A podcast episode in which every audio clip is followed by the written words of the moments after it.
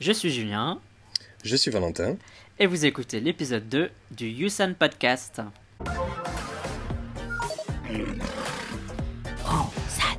Euh, salut Valentin, comment tu vas? Euh, Quoi de beau dans ton monde de K-pop?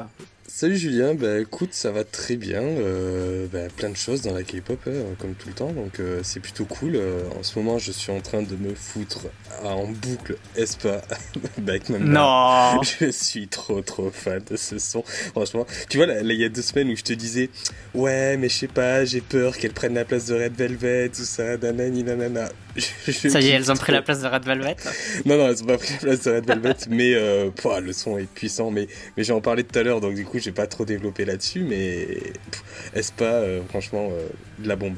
Mais après, tu vois, même tout ce qui est sorti là, euh, NCT, c'est. Le dernier NCT est pas trop mal, ouais. Ouais, pareil, je vais pas trop en parler de tout ça parce qu'on en parle tout à l'heure.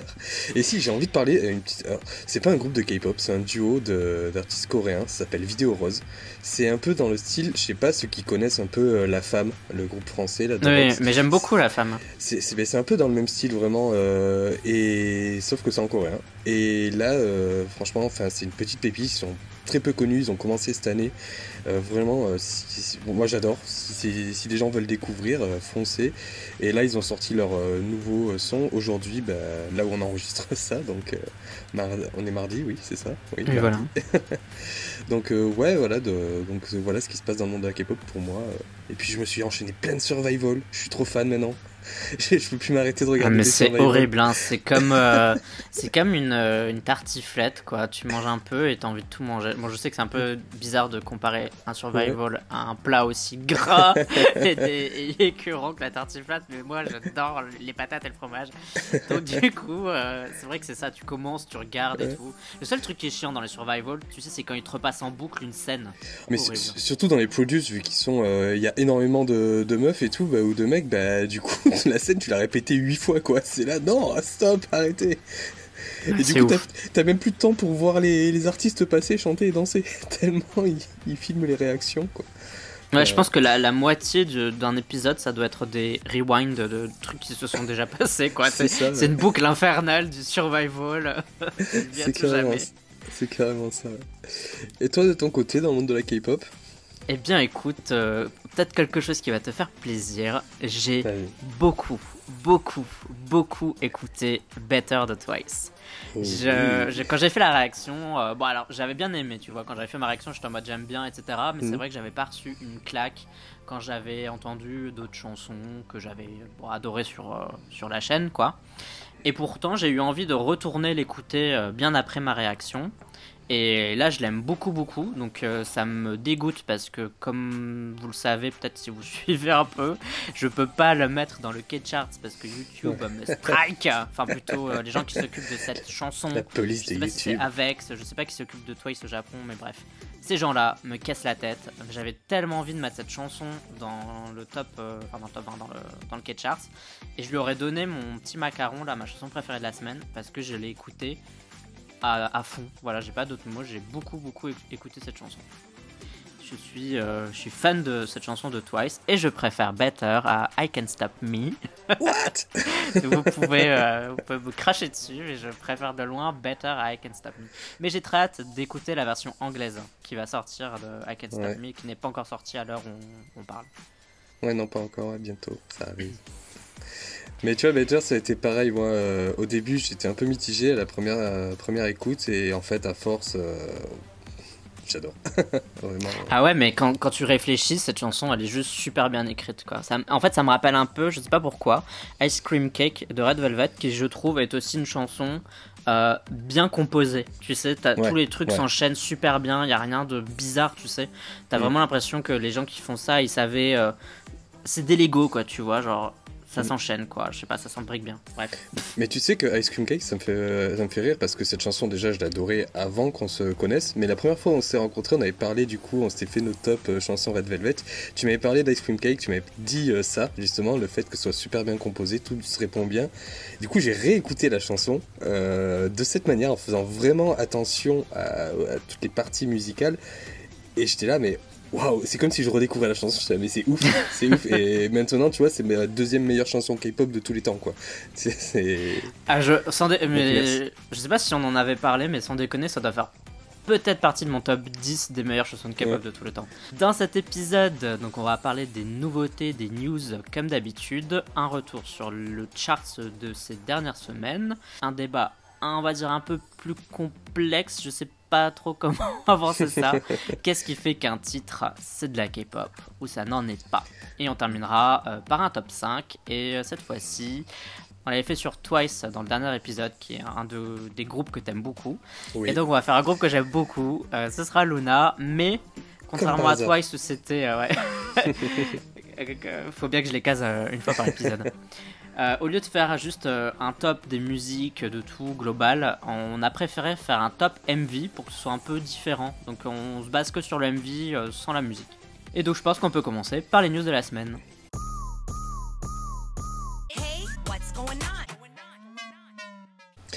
Alors les petites news du monde de la K-pop. alors déjà pour commencer, je vais parler de la plateforme Universe qu'est-ce que c'est que la plateforme Universe? C'est une plateforme qui sera bientôt en ligne pour les fans de K-pop, donc partout dans le monde, et qui leur permettra de communiquer, donc d'avoir du contenu inédit de leurs artistes et aussi d'interagir avec eux. Donc euh, dessus, on pourra regarder les MV, divers contenus vidéo, des photos, des émissions euh, TV, radio, tout ça. Bref, il y a tout qui sera centralisé euh, sur cette application, et c'est d'un côté une bonne chose pour ceux qui parfois bah, galèrent un petit peu à rejoindre ou trouver un fandom, mais c'est aussi un procédé qui permettra bah, de rassembler les fans de différents groupes. Et la plateforme elle sera disponible dans 134 pays différents, en trois langues, coréen, anglais et japonais, je présume. Hein, euh, je sais pas encore, je suis pas encore sûr, mais je le présume. Et vous pourrez déjà y retrouver euh, notamment Park Ji-hoon, Cosmic Girl, Six, 80 The Boys, J-Idol, Kang Daniel, AB6, IZ*ONE, Monsta X et Astro. Toute la liste des artistes est tombée euh, qui seront présents là-dessus, donc on a plus d'infos le 9 décembre. Donc je sais pas ce que toi t'en penses de cette idée de plateforme qui réunit plusieurs groupes. Ah bah tout d'abord, je te remercie parce que je voyais ce truc partout et je savais pas ce que c'était. J'avais la flemme de me renseigner. Je me suis dit ah super, il va en parler donc euh, donc je sais ce que c'est. Bah écoute, euh, j'ai un peu des doutes. Euh, enfin, tu sais, je suis un peu sceptique parce que je me dis est-ce que ça va marcher parce que ça reste un énième truc? Et j'ai l'impression que la K-pop elle est déjà pas mal chargée, tu sais, entre Mnet, WonderK, YouTube, V-Live. Tu sais, il y a déjà pas mal de choses quand même liées à la K-pop. Est-ce que rajouter un énième site euh, ça va être bien. Et en même temps je me dis ouais mais si ça centralise tout justement les trucs comme les V-Live, les comebacks, les photos, si tu peux parler avec tes idoles dessus parce que sinon je vois pas l'intérêt euh, je pense que ça peut être la plateforme numéro 1 qui centralise tout pour tous les fans partout. Et euh, aussi ce qui peut être sympa si ça rassemble vraiment les fans coréens et internationaux parce que j'ai l'impression que tu sais les les fans internationaux vont sur les sites internationaux. Et tu sais les coréens ils restent toujours sur Naver. Et nous les internationaux enfin si on parle pas coréen c'est un peu compliqué d'aller dessus vu qu'il n'y a pas vraiment de version euh, anglophone euh, sauf euh, Google Translate. Donc si Universe permet de faire ça je pense que ça ça peut vraiment être bien quoi. Parce que pour l'instant les deux fandoms entre guillemets enfin les deux côtés de la K-pop fans internationaux et fans coréens sont super séparés quoi. Parce que même Naver, je crois qu'il faut avoir un numéro coréen pour pouvoir s'inscrire. J'avais voulu m'inscrire là-dessus et il me demandait un numéro coréen je sais pas. Mais du coup, oui, ça rend le truc plus accessible pour l'international parce que c'est vrai que même la K-pop vise le public international et même moi, je trouvais que jusqu'à présent, c'était un peu fermé pour les fans, quoi. Enfin, les, les fan clubs qu'il peut y avoir ou les fandoms, c'est un peu des trucs presque non officiels. Euh, et pour pouvoir accéder à un fandom officiel, en général, t'es très restreint si t'es pas en Corée ou au Japon. Autre info, NCT vers une expansion mondiale. Point d'interrogation. C'est ce que nous laisse présager donc la SM Entertainment, donc euh, l'agence qui produit le groupe NCT pour ceux qui ne savent pas. Et euh, cette information, elle a été transmise par un des patrons de l'agence, euh, Lee Sung-son, donc lors d'un événement, le Come Up alors j'ai essayé de le dire en anglais, Come Up 2020 Meets the Future Post-Pandemic. Et euh, donc il a annoncé que le projet NCT allait s'étendre à une échelle mondiale encore plus vaste, donc en citant notamment l'Europe et l'Afrique. Donc il y a aussi l'Asie du Sud-Est, le Japon, les États-Unis, l'Australie. Donc il a même ajouté, et je le cite, Vous ne pouvez pas y croire, hein Nous aussi, mais nous y arriverons. Donc euh, bon, il a notamment annoncé que de nouveaux trainees dans l'agence se préparent pour leur arrivée dans la formation et euh, qu'on devrait s'attendre à du nouveau chez NCT en 2021. Donc on voit que la SM, elle a bien saisi vraiment cette notion de world domination, mais bon, tout reste encore un peu vague euh, sur le projet. Est-ce que des membres des différents continents intégreront des groupes de K-pop ou justement des sous-unités NCT seront créées pour représenter leur continent bah, dans leur continent? Du coup, ça ajoute un peu de flou sur ce qu'est la K-pop, mais bon. Et au passage, n'oublie pas que euh, Resonance Partout, le comeback de NCT, est sorti euh, depuis hier. Il est disponible, foncez. Je suis très curieux de voir ce que ça va donner. Je pense que ce serait une super bonne idée s'ils avaient des groupes, euh, par exemple un groupe anglais, un groupe américain avec des membres américains, mais produits par l'ASM, etc., avec le son de l'ASM et le savoir-faire de l'ASM en termes de, de d'imagerie et voir si ça marche ou pas. Je pense que ce serait une super bonne idée. Et ça alors, je pense que avoir un NCT France, c'est un peu trop. Euh, c'est un peu trop localisé quoi. Un groupe 100% français, c'est un peu trop localisé. Je pense que ce sera plus un groupe euh, à, comment dire, à goût international, donc plutôt anglais. Mais même, tu vois, avoir un NCT France, ce serait, genre, je trouve incroyable. Euh, que, je pense que ça donnerait un, coup de pied dans la, musique euh, en France, quoi. Parce que du jour au lendemain, il verrait un groupe surproduit euh, qui, qui challengerait tout le monde et tout. je pense que et ils seraient tous en mode oh mon dieu, qu'est-ce que c'est que ce truc? C'est quoi ce rouleau compresseur quoi? Tu verrais qui dedans? Orelsan, de Maître Gims, tout ça. ah non, mais. Si ils font un truc France avec un truc rap et ils te font un gros Avenger du rap français, genre du Orelsan, du Alpha One, du Necfeu, tout ça, ça serait. Non, mais là, tu vas trop loin. Tu vas trop loin. Par contre, un Show Me euh, de Money euh, ou un Pretty Rapstar avec euh, des mecs, avec des rappeurs, ça, ce serait stylé une espèce d'émission. Ça, ce serait grave stylé. Non, mais j'aimerais bien voir ce que ça va donner. Par contre, c'est vrai qu'NCT, euh, je, je sais pas trop ce qu'ils veulent en faire avec ce groupe. Je sais que si, je pense qu'ils veulent se rapprocher d'une espèce d'AKB 48, tu vois, euh, pour comparer au Japon. C'est des groupes sans fin avec euh, des mecs qui sont diplômés, entre guillemets, qui partent du groupe, tandis que d'autres, des jeunes, les rejoignent. bon, pourquoi pas, mais je pense aussi ce qui est sympa, c'est aussi d'avoir des, des, un autre groupe masculin, tu sais, un vrai groupe fixe comme on a eu euh, Shiny, comme on a eu Super Junior, etc. Je pense que mm. ça pourrait être sympa, quoi, ou EXO. Alors, du coup, il y a l'arrivée des Mamas très bientôt. Donc euh, petit rappel, donc c'est le 6 décembre, la date de la fameuse cérémonie des mamas qui récompense bah, l'industrie musicale asiatique, mais surtout coréenne. Hein. Et euh, donc les votes sont toujours ouverts sur le site mama.mwave jusqu'au 5 décembre. Donc vous pouvez donner votre voix pour les artistes favoris, mais après vous pouvez voter tous les jours. Donc je vois pas trop l'intérêt. Enfin, voilà, ah, il y a un intérêt derrière purement euh, mercantile, mais bon, euh, c'est un peu bizarre comme système de vote, mais vous pouvez voter. Donc euh, actuellement en artiste de l'année, nous avons BTS en pole position, étonnant, Blackpink en seconde position, étonnant, et NCT qui clôture le, podium. Bon, au moins on sait que ce résultat, c'est surtout dû à la taille des, fandoms, hein, faut pas se mentir quand même. Et pour le meilleur boys donc je vais dire un peu quelques catégories. Pour le meilleur boys band, c'est BTS qui l'emporte pour le moment. Quelle surprise. Chez les girls band, Attention, j'espère que vous êtes bien assis parce que vous n'allez pas en revenir. Blackpink évidemment. Et euh, donc, moi j'adore ces deux groupes, hein, euh, je reconnais qu'ils ont fait super année 2020 quand même. Mais bon, je me permets ce sarcasme parce qu'on sait qu'avec ce procédé de vote, euh, c'est plus la taille qui compte. Et dans la catégorie rookie pour le moment, c'est Secret Number qui est en pole position chez les Girls Band. Ok. Ce qui n'est pas étonnant non plus. Ouais, bon. J'en parlerai, mais j'en parlerai lors du Catch Shorts Time. vous allez comprendre pourquoi, ça m'étonne pas du tout. Et chez les boys band, c'est Treasure qui est en tête, mais bon, rien n'est joué, il suffit de voter. Bon, Treasure, c'est mérité selon moi, mais euh, ça n'empêche pas qu'ils ont le pouvoir de la YG derrière et, et, un survival aussi derrière eux. Et bon, voilà. Moi, Rookie, euh, fils, c'est signature et puis basta. Ah bah mais oui, de ouf, de ouf, de ouf. Euh, après, le deuxième single là, de Secret Number est pas mal, mais ce que a sorti Signature là depuis le début de l'année, Enfin, mm. c'est gold quoi. Donc, euh. Mais bon, le truc c'est qu'on parle des mamas, on leur donne de l'importance, alors qu'on sait tous que c'est nul en fait ce truc. C'est super nul. Ça nous permet juste d'avoir des super, euh, des super performances à regarder parce que c'est vrai qu'il y a plein de performances euh, iconiques des mamas.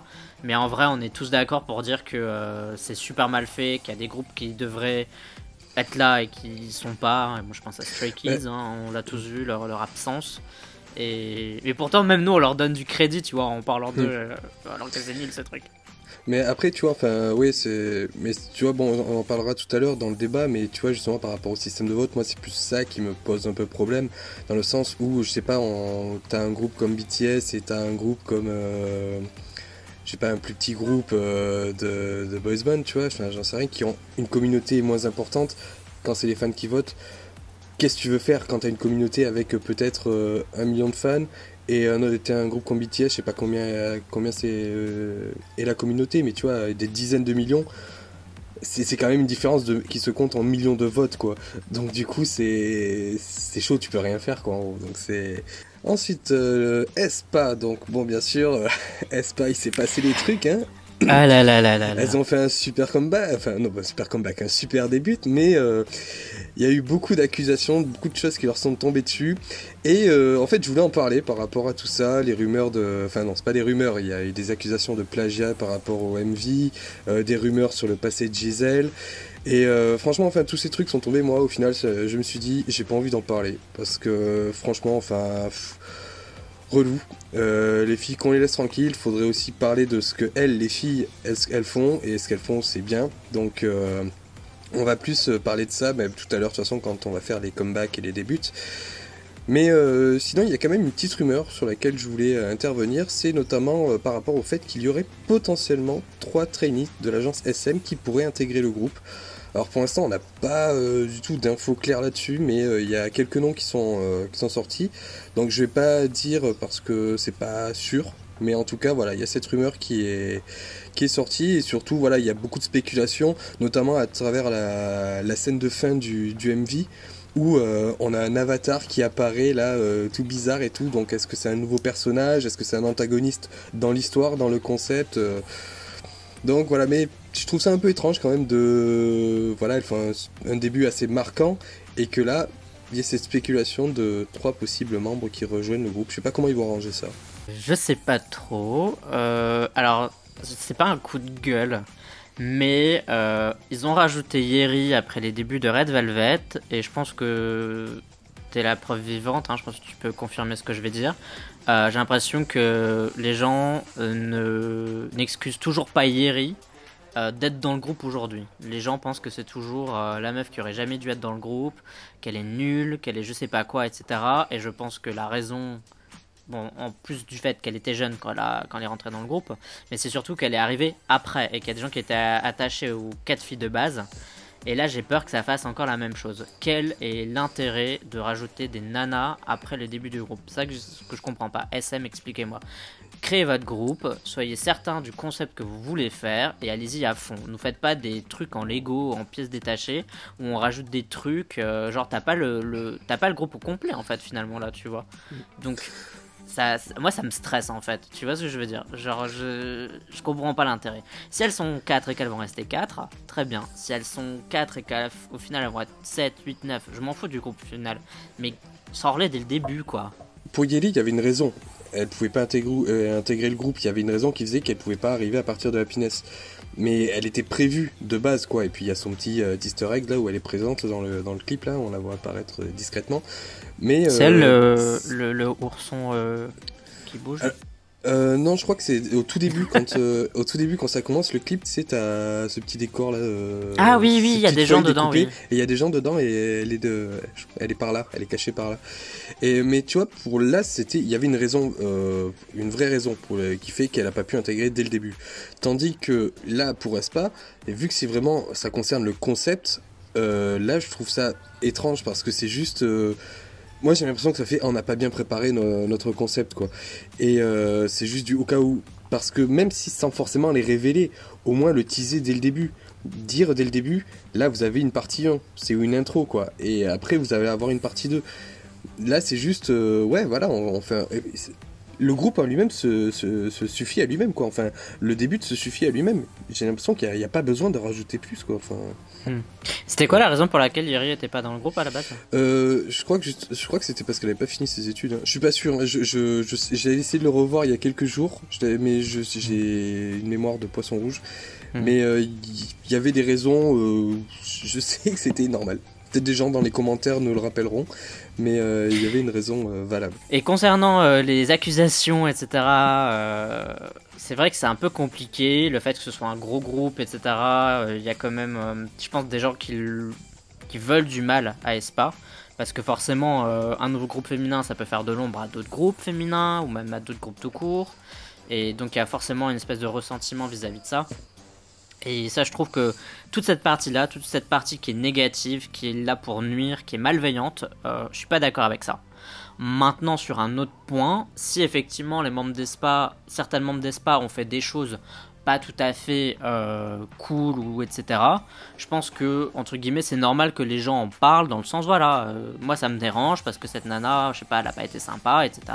Maintenant au point d'aller insulter la nana euh, de penser que euh, l'erreur qu'elle a faite euh, il y a un an, il y a deux ans, aujourd'hui la nana elle a pas changé, elle a pas évolué. Enfin, j'ai l'impression qu'on a, oublié cette notion de pardon aussi, tu vois. On leur donne trop le, coup près, tu vois. Genre, ça y est, la nana elle été bully une fois, peut-être parce qu'on sait pas. Elle été bully une fois et du coup, ça y est, elle va être bully toute sa vie et elle peut pas se racheter et elle peut pas s'excuser, tu vois ce que je veux dire. Et ça, je trouve ça super chiant quoi. Et en plus, surtout, c'est que j'ai l'impression que trois quarts des choses qui sont dites sur Espa, c'est surtout des, euh, des allégations, mais qui sont jamais confirmées à 100%, quoi. Genre, tu vois, il y a quelqu'un qui sort une rumeur et puis tout le monde court avec, quoi. Hmm. Mais c'est, de toute façon, enfin, par rapport à ça, euh, la, notion de pardon, enfin, moi, quand je suis rentré dans le monde de la K-pop, enfin, j'ai très bien vu après par rapport à tous les dramas, les scandales et tout, qui sont généralement des scandales et dramas entre guillemets. Euh, j'ai abandonné l'idée de me dire euh, est-ce que les gens vont un jour pardonner? Euh, j'ai abandonné totalement. du coup, moi, je, plus, je vais plus militer pour défendre, tu vois, les, artistes. Mais à un moment donné, c'est déjà, c'est occupez-vous de vos affaires, les gens. Et surtout, enfin, moi justement, ce que je vois par rapport au passé de Gisèle, voilà, malgré qu'elle était, tu vois, pareil, le fait qu'elle était une bully, bon, c'est pas trop. peut-être hein, qu'elle a été, peut-être qu'elle se droguait, peut-être qu'elle picolait et tout, mais peut-être que depuis, elle a changé, peut-être que ces personnes avec qui elle s'est comportée comme ça, elle s'est excusée, peut-être qu'elle s'est dit non, j'étais j'étais pas bien avant, euh, aujourd'hui je le suis. Mais après ça même, on le sait pas. Déjà, on sait pas euh, ce qui s'est réellement passé, on sait pas comment dans sa tête euh, c'est. Et quoi qu'il en soit, moi même une personne qui aurait pu avoir un passé, tu vois, assez sombre, qui aujourd'hui arrive et te dit aujourd'hui je me suis battu pour euh, mettre ce passé derrière, pour être quelqu'un de bien aujourd'hui, mais je trouve que c'est une personne hyper inspirante quoi. Donc tu vois, venir à cracher sur une personne qui se bat pour être meilleur de jour en jour, euh, c'est facile quoi, c'est facile quoi. Et puis euh, je suis sûr et certain que 102% des personnes qui, les accusent dans leur vie, c'est pas tout rose. Hein. Enfin, ils ont pas fait que les belles choses. Ah oui, hein. non, non, mais c'est clair, c'est c'est toujours euh, jette la première pierre, mais euh, les gens, euh, mm. enfin, les gens sont pires quoi. Déjà rien que le fait d'être aussi exécrable sur Internet, c'est en quelque sorte du même niveau que ce qu'ils reprochent aux idoles quoi. Mm. Maintenant on va passer à la partie bah, des comebacks et des débuts. Tout d'abord, bah, je vais parler un peu de Stacy, donc qui nous a fait ses débuts en bombe avec son petit bop So Bad. Donc bon, les débuts qui sont un peu entachés par là aussi une accusation de plagiat dans le MV. Qui, fait beaucoup penser à une séquence d'un clip de Miley Cyrus. Donc c'est l'équipe artistique, et ça c'est bien de le souligner, c'est l'équipe artistique qui a reconnu son erreur. Comme ça on s'en prend pas aux filles qui n'y sont pour rien. Mais à côté de ça quand même on peut les féliciter parce qu'elles ont quand même explosé le charts Anteo en vendant plus de 10 000 copies en une semaine, ce qui est une première pour un groupe rookie donc qui débute. Bravo. Ouais, mais la chanson est vraiment pas mal et euh, ce qui est sympa aussi, comme tu dis, c'est euh, l'équipe euh, euh, qui s'est excusé et moi je pense que ça peut être en leur faveur parce qu'il y a peut-être plein de gens qui n'étaient pas intéressés par ce groupe hein, et qui se sont dit ah bon en quoi elles ont plagié Miley Cyrus? Et ça leur a donné forcément des vues parce que les gens ont voulu vérifier euh, le clip tu vois mm. donc finalement un petit euh, on va dire un petit plagiat une petite copie que ce soit fait exprès ou non ça peut parfois mm. avoir une, retombée positive quoi. Parce qu'en général c'est vrai que tu vas toujours avoir quand tu as un plagiat, bon, forcément, les gens qui sont pas contents vont s'en prendre d'abord au groupe. Et tu vas avoir l'agence qui va dire Oui, excusez-nous pour ce malentendu, on n'a pas essayé de nanani nanana, en parlant au nom du groupe. Et sauf que t'as jamais euh, l'équipe artistique qui est là à dire ouais non désolé c'est nous on a déconné. Euh. Du coup c'est bien cette façon d'agir. Mais du coup ça a permis comme tu dis je pense ouais euh, pour un public qui s'y connaissait pas trop dire tiens qu'est-ce qui s'est passé et même pour Espa hein, ça se trouve ça a dû y jouer quoi. Mais d'ailleurs, en parlant d'ESPA, nous allons parler d'ESPA. cette transition pourrie.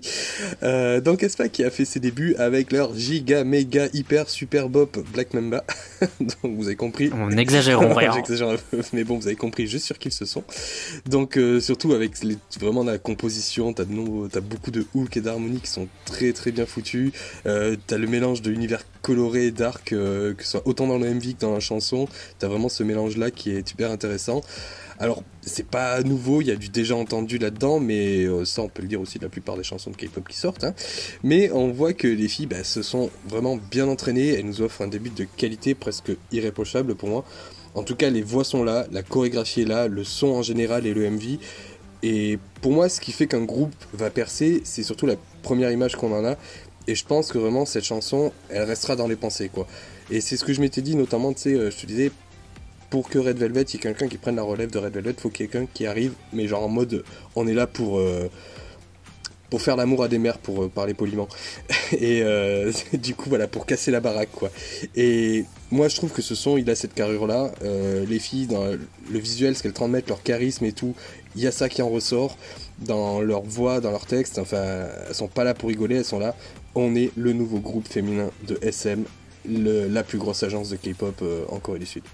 Je suis d'accord avec toi, mais, parce qu'il y a un mais, j'arrive pas à être aussi enthousiaste que toi euh, sur, euh, sur le projet, sur le groupe, parce que j'ai pas vraiment eu de coup de cœur pour la chanson. Alors, si tu veux, je reconnais tout, quoi. Mm. Enfin, déjà, c'est un groupe de l'ASM, donc en fait, tu sais qu'elles vont avoir des voix, qu'elles vont être talentueuses, qu'elles ont été entraînées de manière hyper sévère pendant on ne sait pas combien de mois ou même d'années. Euh, le, le, visu est là, et je sais très bien qu'elles vont sortir un jour ou l'autre ce que moi je vais considérer être des bop. Pour chaque groupe de la SM qui existe, il y a une chanson que je considère être un méga bop, euh, une chanson que j'adore. Donc je sais qu'avec Aespa ça va être le cas. Mm. Juste, c'est pas Black Mamba pour moi. Du coup, c'est peut-être, je suis peut-être trop sévère avec elles, tu vois, parce que du coup, comme elles font partie de la SM, euh, je suis super sévère. Je suis sûr que si ça avait été un groupe comme euh, bah, Signature ou Stacy qui avait sorti ça, j'aurais dit ah mais c'est incroyable, tu vois. Mais là, je me dis, oh. mais après, j'ai l'impression que je suis jamais très fan, tu sais, des des premiers singles parce que même euh, Happiness des Red Velvet, j'avais beaucoup aimé. Mais j'étais quand même en mode ouais, bon, ça va, c'est sympa quoi. Et c'était avec Ice Cream Cake où j'avais trouvé ça mais incroyable, tu vois. Après ouais, du coup attendre aussi de voir de comment elles vont évoluer sur d'autres styles de chansons, si c'est si c'est bien, si elles sont à l'aise. Mais euh, là, c'est vrai que bon, franchement, les, le pré-chorus de Winter a cette voix. Et puis même les aïe aïe aïe aïe aïe aïe aïe, mais c'est génial, c'est trop bien. Mais bref, ça c'est ça c'est purement des goûts personnels, des petites touches qu'il y a dans la chanson où je m'enjaille de ouf. Ensuite, euh, comeback de Momoland, donc qui est de retour avec Ready or Not, donc euh, chanson très colorful qui fait l'affaire selon moi. Donc on retrouve quand même la touche Momoland, notamment avec le refrain qui part en électro swing. Euh, mais dans sa première partie, moi ça me fait surtout penser à du Oompa Oompa et de Red Velvet et j'adore franchement.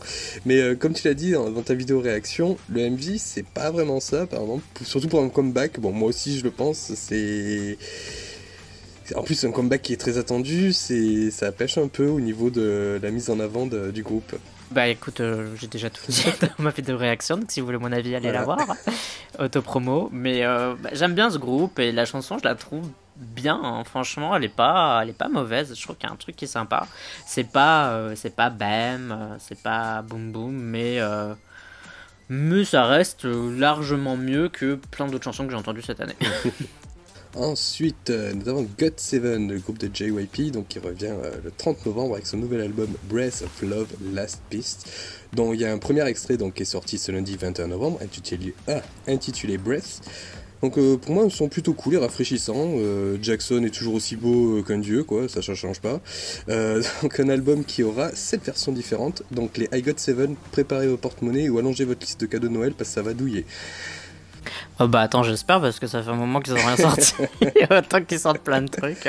Mais je pense que j'ai aussi un bias dans God 7, j'en avais pas avant et du coup, euh, effectivement, c'est Jackson. mais... il, il crève vraiment l'écran dans, dans Breath. Mais du coup, tu vois, Jackson, au moins ça a permis de laisser du temps à Jackson cette année de faire, euh, voilà, bon, deux projets solo quoi, mais. Euh, ça m'a permis vraiment de plus m'intéresser aussi, d'aller regarder un peu ce qu'il faisait avant et voilà quoi, pour moi c'est un dieu ce mec, c'est un dieu vivant.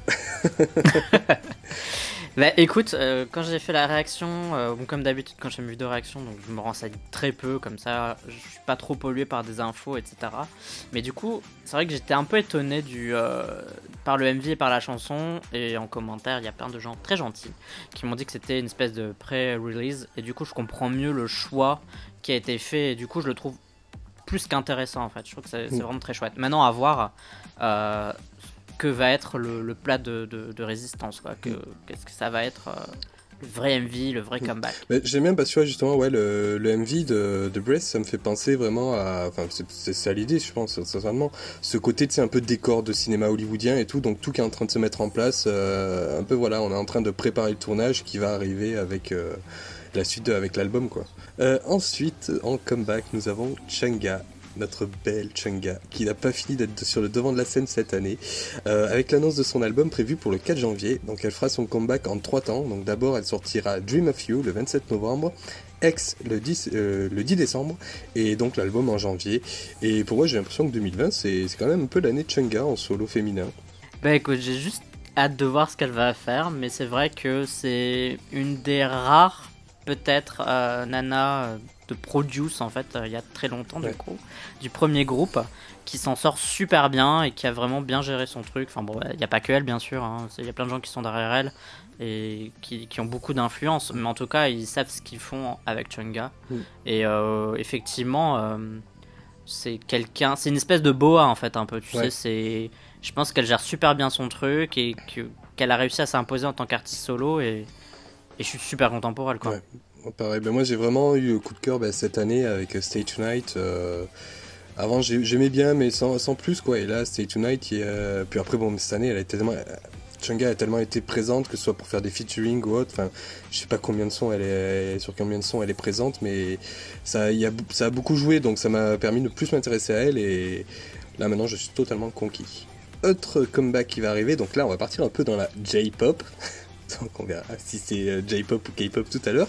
Mais euh, je vais parler de You, donc le groupe, euh, le groupe japonais de JYP qui est de retour avec après leur pré-début fin juin où les filles nous ont donné la pêche avec le titre Make You Happy. Donc elles reviennent le 2 décembre avec leur nouvelle EP Step by Step.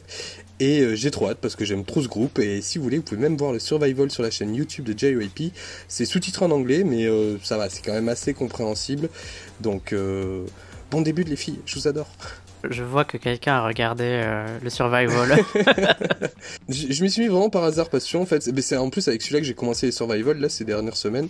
Euh, en fait, je sais pas, je, je, vais réécouter la chanson là, mais Happy sur mon Spotify et en fait, j'étais là, j'aime bien, mais je sais pas, j'arrive pas à accrocher à ce nouveau groupe de JYP, alors que j'aime beaucoup les groupes de JYP. Et je me suis dit, tiens, bah, vu qu'il y a le Survival, je vais le regarder. Et là, dès les premiers épisodes, déjà, je me suis attaché à tout, euh, toutes les membres et tout. Euh, j'étais là, ok, Mako, dès la première seconde où je l'ai vue, j'étais là, elle, c'est ma préférée. Elle, je suis sûr qu'elle sera dans le groupe. voilà, c'était. Et puis maintenant, j'adore trop. Donc, tu sais, déjà, j'ai pas beaucoup de temps pour moi, mais si tu me fais la pub de tous ces survival et que tu me dis comment me les procurer, je sais pas si je vais avoir assez d'heures de sommeil maintenant parce que j'avais regardé The Unit que j'avais adoré. Tu sais que j'ai même pas regardé Mix 9 en entier, alors que dedans il y a les membres de Luna qui vont plus jusqu'au bout quoi. C'est des bonnes recettes et du coup après tu t'attaches au groupe et tu t'adores le groupe même si elles sortent de la soupe. Ce qui est pas le cas bien sûr, hein. je, je pense pas qu'il y, ait vraiment un groupe qui est sorti de la soupe jusqu'à présent, mais tu te dis que rien que le fait que, que tu t'attaches au, tu les vois dans leur détresse, dans leur galère, dans...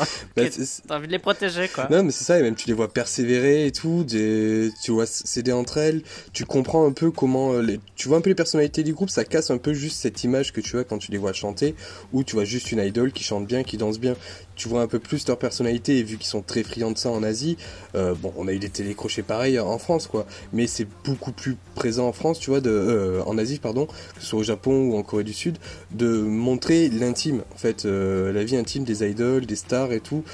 Et forcément, derrière, t'as un lien qui se fait derrière où tu t'attaches le plus.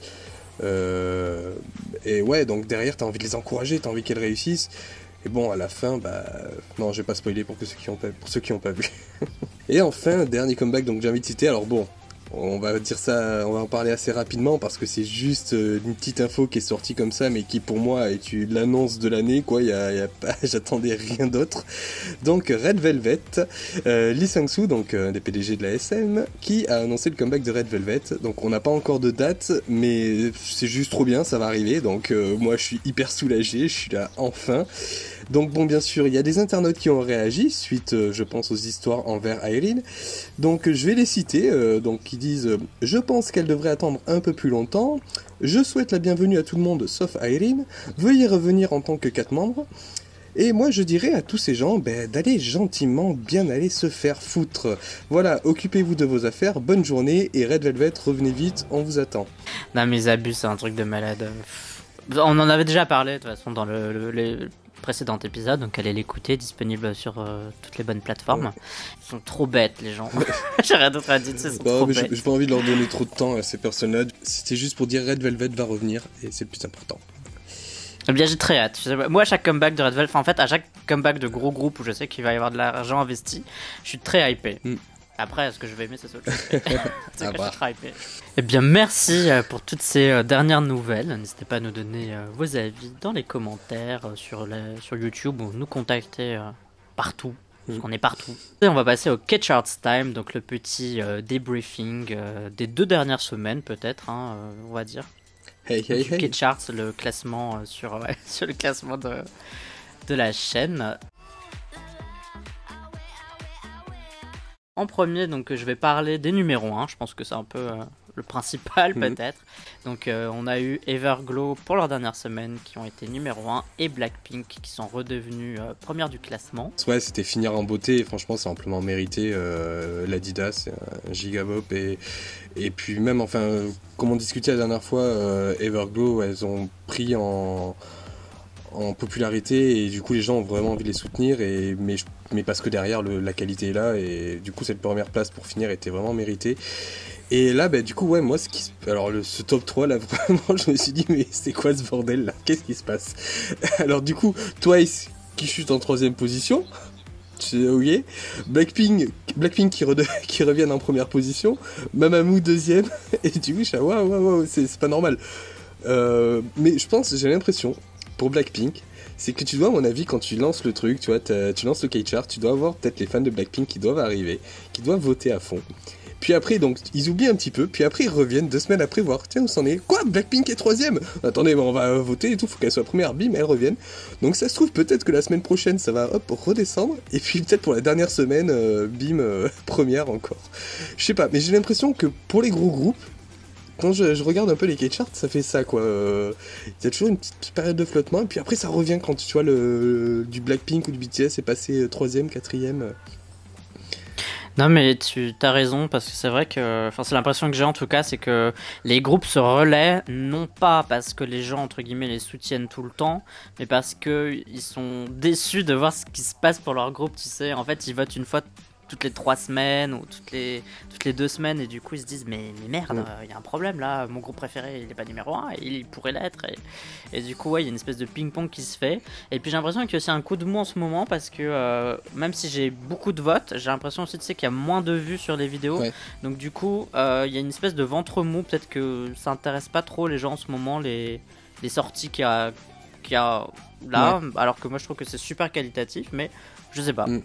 je sais pas. J'ai pas de. Je connais pas comment ça, ça fonctionne. Tous les euh, ones qu'il y a sur le Discord, hein, on se mobilise pour Twice. voilà. Et rendez-vous la semaine prochaine avec Twice première. Merci. Euh, dans les petites choses euh, positives que j'ai remarquées ou que j'avais envie de, d'en parler. Euh, Wikimiki qui continue de monter. Je trouve ça très marrant et je suis très content pour elle parce que je trouve que cette chanson est très bonne. Et euh, elles sont aux alentours de la dixième place, ce qui je pense est une place assez juste. Ça pourrait être plus haut, mais c'est déjà pas mal quand on sait euh, d'où elles viennent et les échelons qu'elles ont grimpés au fur et à mesure. C'est un peu le dark horse de la compétition. Mais mais du coup, ouais, moi pareil, du coup, ouais, plus qu'une place avant d'entrer dans le top 10, ouais, mais, même tu vois la chanson, je l'ai réécoutée hier, euh, après le K-Chart. Et franchement, je, me suis vraiment posé, je l'ai écouté deux, trois fois. Et euh, je sais pas, des fois j'ai envie de dire juste le passage après le premier refrain, toute la partie qui suit et tout, euh, juste ce passage-là, je dis mais, oh, mais comment ça donne pas envie aux gens, quoi? C'est, mais là, du coup, si, il y a plus en plus de gens qui ont, qui apprécie du coup, je pense. Ben, j'espère. Parce que j'aime beaucoup cette chanson. Alors euh, le... là, c'était le tout dernier classement. Alexa, un petit plus 10. Mm. Euh, je sais pas d'où ça sort. Alors j'ai essayé de regarder s'il y avait des votes de triche, etc. parce que quand il y a des, des remontées bizarres comme ça et j'ai rien vu de particulier, donc peut-être que j'ai pas vu. Mais c'est vrai que ça sort de nulle part, quoi. Pendant une ou deux semaines, je pense qu'elle n'était pas dans le classement. Et puis mm. elle était un peu dans le fond du classement, mais elle était déjà dedans, ce qui était bien. Et puis là, d'un coup, euh, dixième, je me suis dit, qu'est-ce qui se passe? Donc voilà, j'avais envie de le, d'en parler. Mais après, Alexa. Mais donc. Euh, Alexa, j'aime bien ce qu'elle fait, mais je suis pas hyper fan. Euh, c'est pas trop mon style, mais j'aime bien apprendre ensemble. Elle a un truc, moi, ce que j'aime bien, c'est surtout sa personnalité. Elle a un truc, déjà dans son concept, tu vois, voilà, je truc badass, euh, je suis un personnage de film, une héroïne, tu vois, euh, où je casse des gueules et tout ça, et je pense que ça aussi, ça, ça, y joue, mais euh, je sais pas, elle a l'air hyper sympathique. Elle a vraiment hyper sympathique, je sais pas. Peut-être c'est pas du tout pour cette raison-là, mais je me dis peut-être ça y joue du fait que les gens ont un attachement pour elle. Et, et pareil, tu vois, tu vas avoir ce truc de ah ben tiens, je vais voir le K-chart. Ah mais elle est mal placée, Alexa. Mais attends, mais on aime bien notre pote Alexa. Allez, on va voter pour elle. Je souhaite aussi parler de mon préféré de la semaine euh, dernière, du coup, euh, Mago euh, de G-Friend. Je trouve que cette chanson est incroyable. Il n'y a rien à jeter dans cette chanson. Le clip est très beau et je suis très content de pouvoir dire qu'il y a une chanson que, de G-Friend que j'adore. Alors, j'aimais déjà Navilera, j'aimais bien aussi Fingertip, mais là, Mago, je trouve que c'est leur meilleur. Voilà, c'est leur meilleur. ouais, ouais, je trouve super entrée. Et moi, pareil, cette chanson, enfin, plus, je l'écoute, plus je l'adore cette chanson. Et elles utilisent bien le concept rétro. Et ça me fait penser un peu au clip All Night de Girls' Generation, euh, le clip Mago. Ouais, un petit peu, ouais. Je suis aussi très content pour euh, Lee de Akmu, avec son titre Alien, qui monte aussi, parce que je trouve que la chanson est aussi très très bonne. Et je vais parler d'un petite entrée qui s'appelle Secret Number. Euh, je dois parler un peu plus de ce groupe parce qu'il y a une petite histoire. Donc je suis très content parce que j'aime God That Boom. Enfin, tous les gens qui ont vu la réaction, vous savez que j'ai bien aimé God That Boom. Mais il s'avère que, euh, que vous le sachiez ou non, dans God That Boom, il y a une membre qui est indonésienne qui s'appelle Dita. Et euh, à savoir que, un peu comme pour les fans thaïlandais avec Lisa ou Bam Bam, euh, bah, les fans de ces pays-là se sentent représentés en fait dans la K-pop et tout le monde reconnaît la K-pop comme étant euh, un style musical super important euh, que tout le monde connaît un peu partout dans le monde hein, maintenant grâce à BTS, grâce à Blackpink, etc. Et ce qui se passe, c'est que mon classement a été partagé sur des sites indonésiens, dans des groupes indonésiens fans de Secret Number. Et ce qui a fait que le groupe était numéro 1 du K-Charts avec environ, je sais pas, quasiment 60 votes de plus que le numéro 2. Et je savais pas quoi faire. Je savais pas s'il fallait que je le garde ou il fallait que je le, supprime. Parce que à la base, euh, pour, ceux qui savent pas, le K-Chart c'était une manière pour moi de proposer un classement. Mais au lieu de faire un classement euh, comme n'importe quel autre, je voulais que ce soit un classement avec des chansons que j'ai faites en réaction, donc ça avait un lien entre guillemets avec la chaîne de base, et aussi bah, des fans français, des gens qui suivent la chaîne, c'était un peu euh, un petit cadeau entre guillemets pour les fans de la chaîne, pour pas qu'il y ait que des vidéos réactions euh, sur, Monsieur Parapluie. Et donc là je me disais, est-ce que je prends des votes internationaux comme ça à partir de maintenant, est-ce que j'en prends pas? Et je me suis dit que je voulais que ce classement c'était pour les gens qui me suivent, et du coup, je préférais garder, voilà, pour le moment, vu que la chaîne est encore petite, hein, que ce classement reste à ceux qui la font vivre, du coup, et pas pour des gens qui n'en ont rien à faire et qui sont juste là pour que Secret Number soit numéro 1. Et puis, comme on l'a vu, euh, là, c'est la deuxième semaine, bah, elles ont à peine de quoi rentrer dans le classement. Donc là, on a les vrais votes, entre guillemets, euh, qu'elle mérite de la part des, gens qui suivent la chaîne. Et je me suis dit que c'était quand même mieux de faire ça et que plus tard, peut-être, si la chaîne devient euh, énorme et que, euh, que le classement devient lui aussi énorme, peut-être là l'ouvrir du coup à toutes les communautés de, toutes les langues, etc. Même si je continue de faire la chaîne en français et que même s'il y a 200, ventes, 200 votes indonésiens, il y a aussi 200 votes chinois, 200 votes coréens, 400 votes français, 200 votes allemands. Tu vois, à partir de ce moment-là, ça me dérange pas quoi. Et que chacun, euh, du coup, euh, aide son groupe préféré, même si la raison pour laquelle c'est votre groupe préféré, c'est parce qu'il y a quelqu'un de votre nationalité dans le groupe. Quoi. Suite à cette décision, Mnet nous a contacté pour gérer les prochains K-charts. je, déconne. Je suis aussi content pour Pentagon et euh, peut-être que les gens l'ont remarqué, j'ai pas fait de réaction sur Daisy. Alors la réponse est que quand la chanson est sortie, euh, j'étais pas très motivé dans cette période-là, donc euh, j'avais pas très envie de, travailler sur la chaîne. Donc j'ai un peu sacrifié des chansons, dont celle de Pentagon. Et quand je l'ai écoutée la première fois, j'ai pas trop aimé. Mais le truc, c'est qu'aujourd'hui, j'aime beaucoup cette chanson. Daisy de Pentagon. Je la trouve vraiment chouette. Donc euh, désolé fan de Pentagon, j'ai pas fait la vidéo réaction, mais le truc c'est que euh, je pense que si je l'avais fait à la première écoute, j'avais pas aimé. Donc je pense que j'aurais sorti une réaction où en fait euh, j'aurais dit un truc du style ah j'aime pas trop, nanana. Alors qu'en fait aujourd'hui avec du recul, j'aime vraiment cette chanson. Donc je tenais quand même à le dire, je suis content de les voir dans le classement. Et aussi bah, Luna, les bébés, quatrième. hâte de voir la place que Star aura dans le classement. Mais je pense que Luna, tu les as tellement bien vendus auprès de ta communauté ces derniers temps que ça a dû les toucher. Et c'est pour ça qu'elle grimpe de plus en plus quoi. Parce que je le vois sur le Discord, les gens qui étaient là au début euh, quand tu parlais de Luna, ouais, je sais pas trop, j'arrive pas. Et là, de plus en plus sur ce, des messages, ah ouais, je commence à bien aimer et tout. Et je pense que t'as réussi à les séduire, euh, tu les as bien vendus. En même temps, bon. Non, mais je pense qu'ils en ont marre et ils font semblant. Ils disent putain, mais ils nous cassent la tête avec Luna. on, va on va leur donner un vote comme ça, il arrête de nous saouler avec. C'est des votes de pitié en fait. et petit pronostic pour la semaine prochaine, du coup, pour toi, Star de Luna et Espa Black Mamba. Alors, il y a un petit bon il y a un, problème c'est que j'ai accès au vote. Donc je vois qui est machin etc ah merde. Je peux juste dire que j'avais vu euh, pas mal de gens râler sur Espa mais au niveau de la musique. Donc de gens qui n'étaient pas du tout convaincus etc ça a l'air d'être une minorité on va dire brillante en tout cas qui donne son avis euh, que la, majorité a l'air d'être convaincue par le titre. Voilà, j'en dirai pas trop euh, concernant leur classement. Et pour Star, je pense que quoi qu'il arrive, elle devrait faire euh, moins bien que Why Not, je pense. Quel que soit le résultat final, je pense. Ça, c'est vraiment une prédiction. Et je pense qu'elle devrait faire mieux que Why Not, mais bon, ça, c'est vie perso. Bon, pour moi, c'est pas dans le top 5. Je sais pas, un sentiment. On verra, on verra. je te dis pas trop, mais. on verra, on verra. Et toi, du coup, euh, t'as des choses qui t'ont. Euh, qui t'ont plu, euh, étonné en bien Pas de surprise vraiment, mais tu vois, justement, ben là, Témine, du coup, ça m'étonne pas là, avec son, son idea. Vraiment, enfin toute façon, on l'a déjà dit la dernière fois, Témine, franchement, euh, je trouve qu'il fait une super bonne année. Il propose des, très belles musiques, euh, des sons aussi qu'il envoie.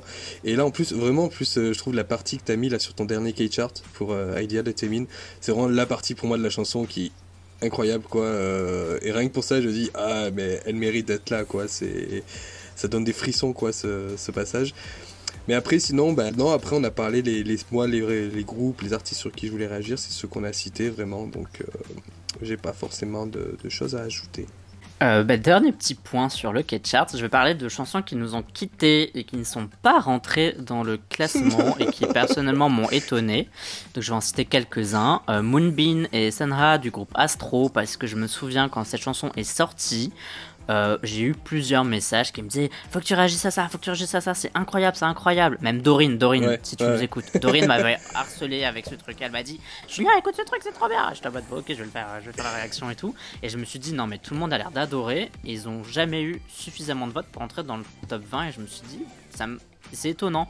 Et j'ai ça en fait avec plusieurs groupes en fait euh, de boys, euh, From Miss Nine aussi avec euh, Feel Good, mm. qui finalement j'avais pas été hyper méga convaincu, mais j'avais quand même bien aimé. Et je me suis dit, bah, justement, c'est vraiment une chanson Feel Good, donc on en a un peu besoin en ce moment, et j'ai l'impression que les gens ont pas été si attachés que ça. Et je me demande si est-ce que c'est les gens qui ont écouté la chanson et qui votent pas en se disant bon voilà j'ai pas aimé donc je vote pas pour elle, ou est-ce que c'est juste des gens qui n'ont jamais écouté la chanson? Parce que le groupe les intéresse pas, parce que From Miss Nine ça parle à personne, et du coup en fait elle paye le fait de pas être si connue que ça, quoi. Tu vois ce que je veux dire? Donc s'il y avait plus de personnes qui écoutaient, elle serait rentrée dans le classement. J'ai écouté, j'aime, j'ai voté. voilà. ok. Euh, donc il y a aussi Checkmate, euh, le groupe mixte. Euh, on m'en avait aussi beaucoup parlé, et puis finalement rentre pas. Et une toute petite déception, c'est pour KNK, euh, parce que j'avais bien aimé leur chanson, tout simplement. Je l'avais écouté, je l'avais trouvé sympa, et je me suis dit, euh, ce, serait bien que ça rentre dans le classement, même. Euh, voilà, une petite déception quand même, si j'avais bien aimé leur chanson. Moi, c'est Checkmate que j'avais vraiment beaucoup aimé. ça m'a surpris. Après, ils sont, voilà, ils commencent, ils n'ont pas encore de grosse popularité, mais ouais, je me suis dit, je sais pas, le fait qu'il y ait Card comme groupe mixte avant, tu vois, je me suis dit, ça allait peut-être attirer plus de curiosité, tu vois, de la part des gens. Et... Parce que moi, quand je vois le clip, enfin, les retours en général sont très positifs euh, vers Checkmate. Donc je pense que c'est plus une question de public qui est pas assez large encore pour le groupe.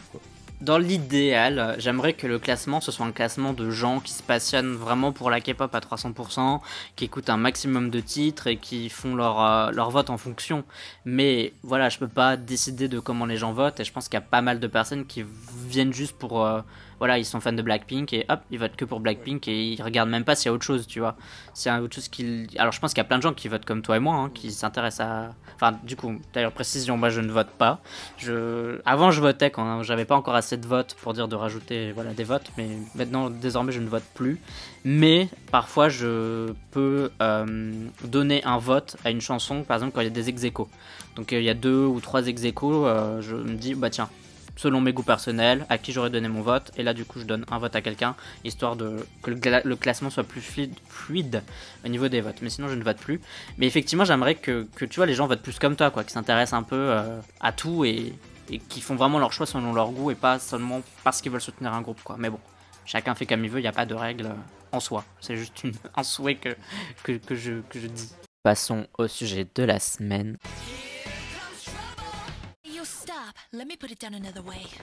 Le sujet que j'ai choisi cette semaine, c'est qu'est-ce qui fait qu'un titre est de la K-pop ou non?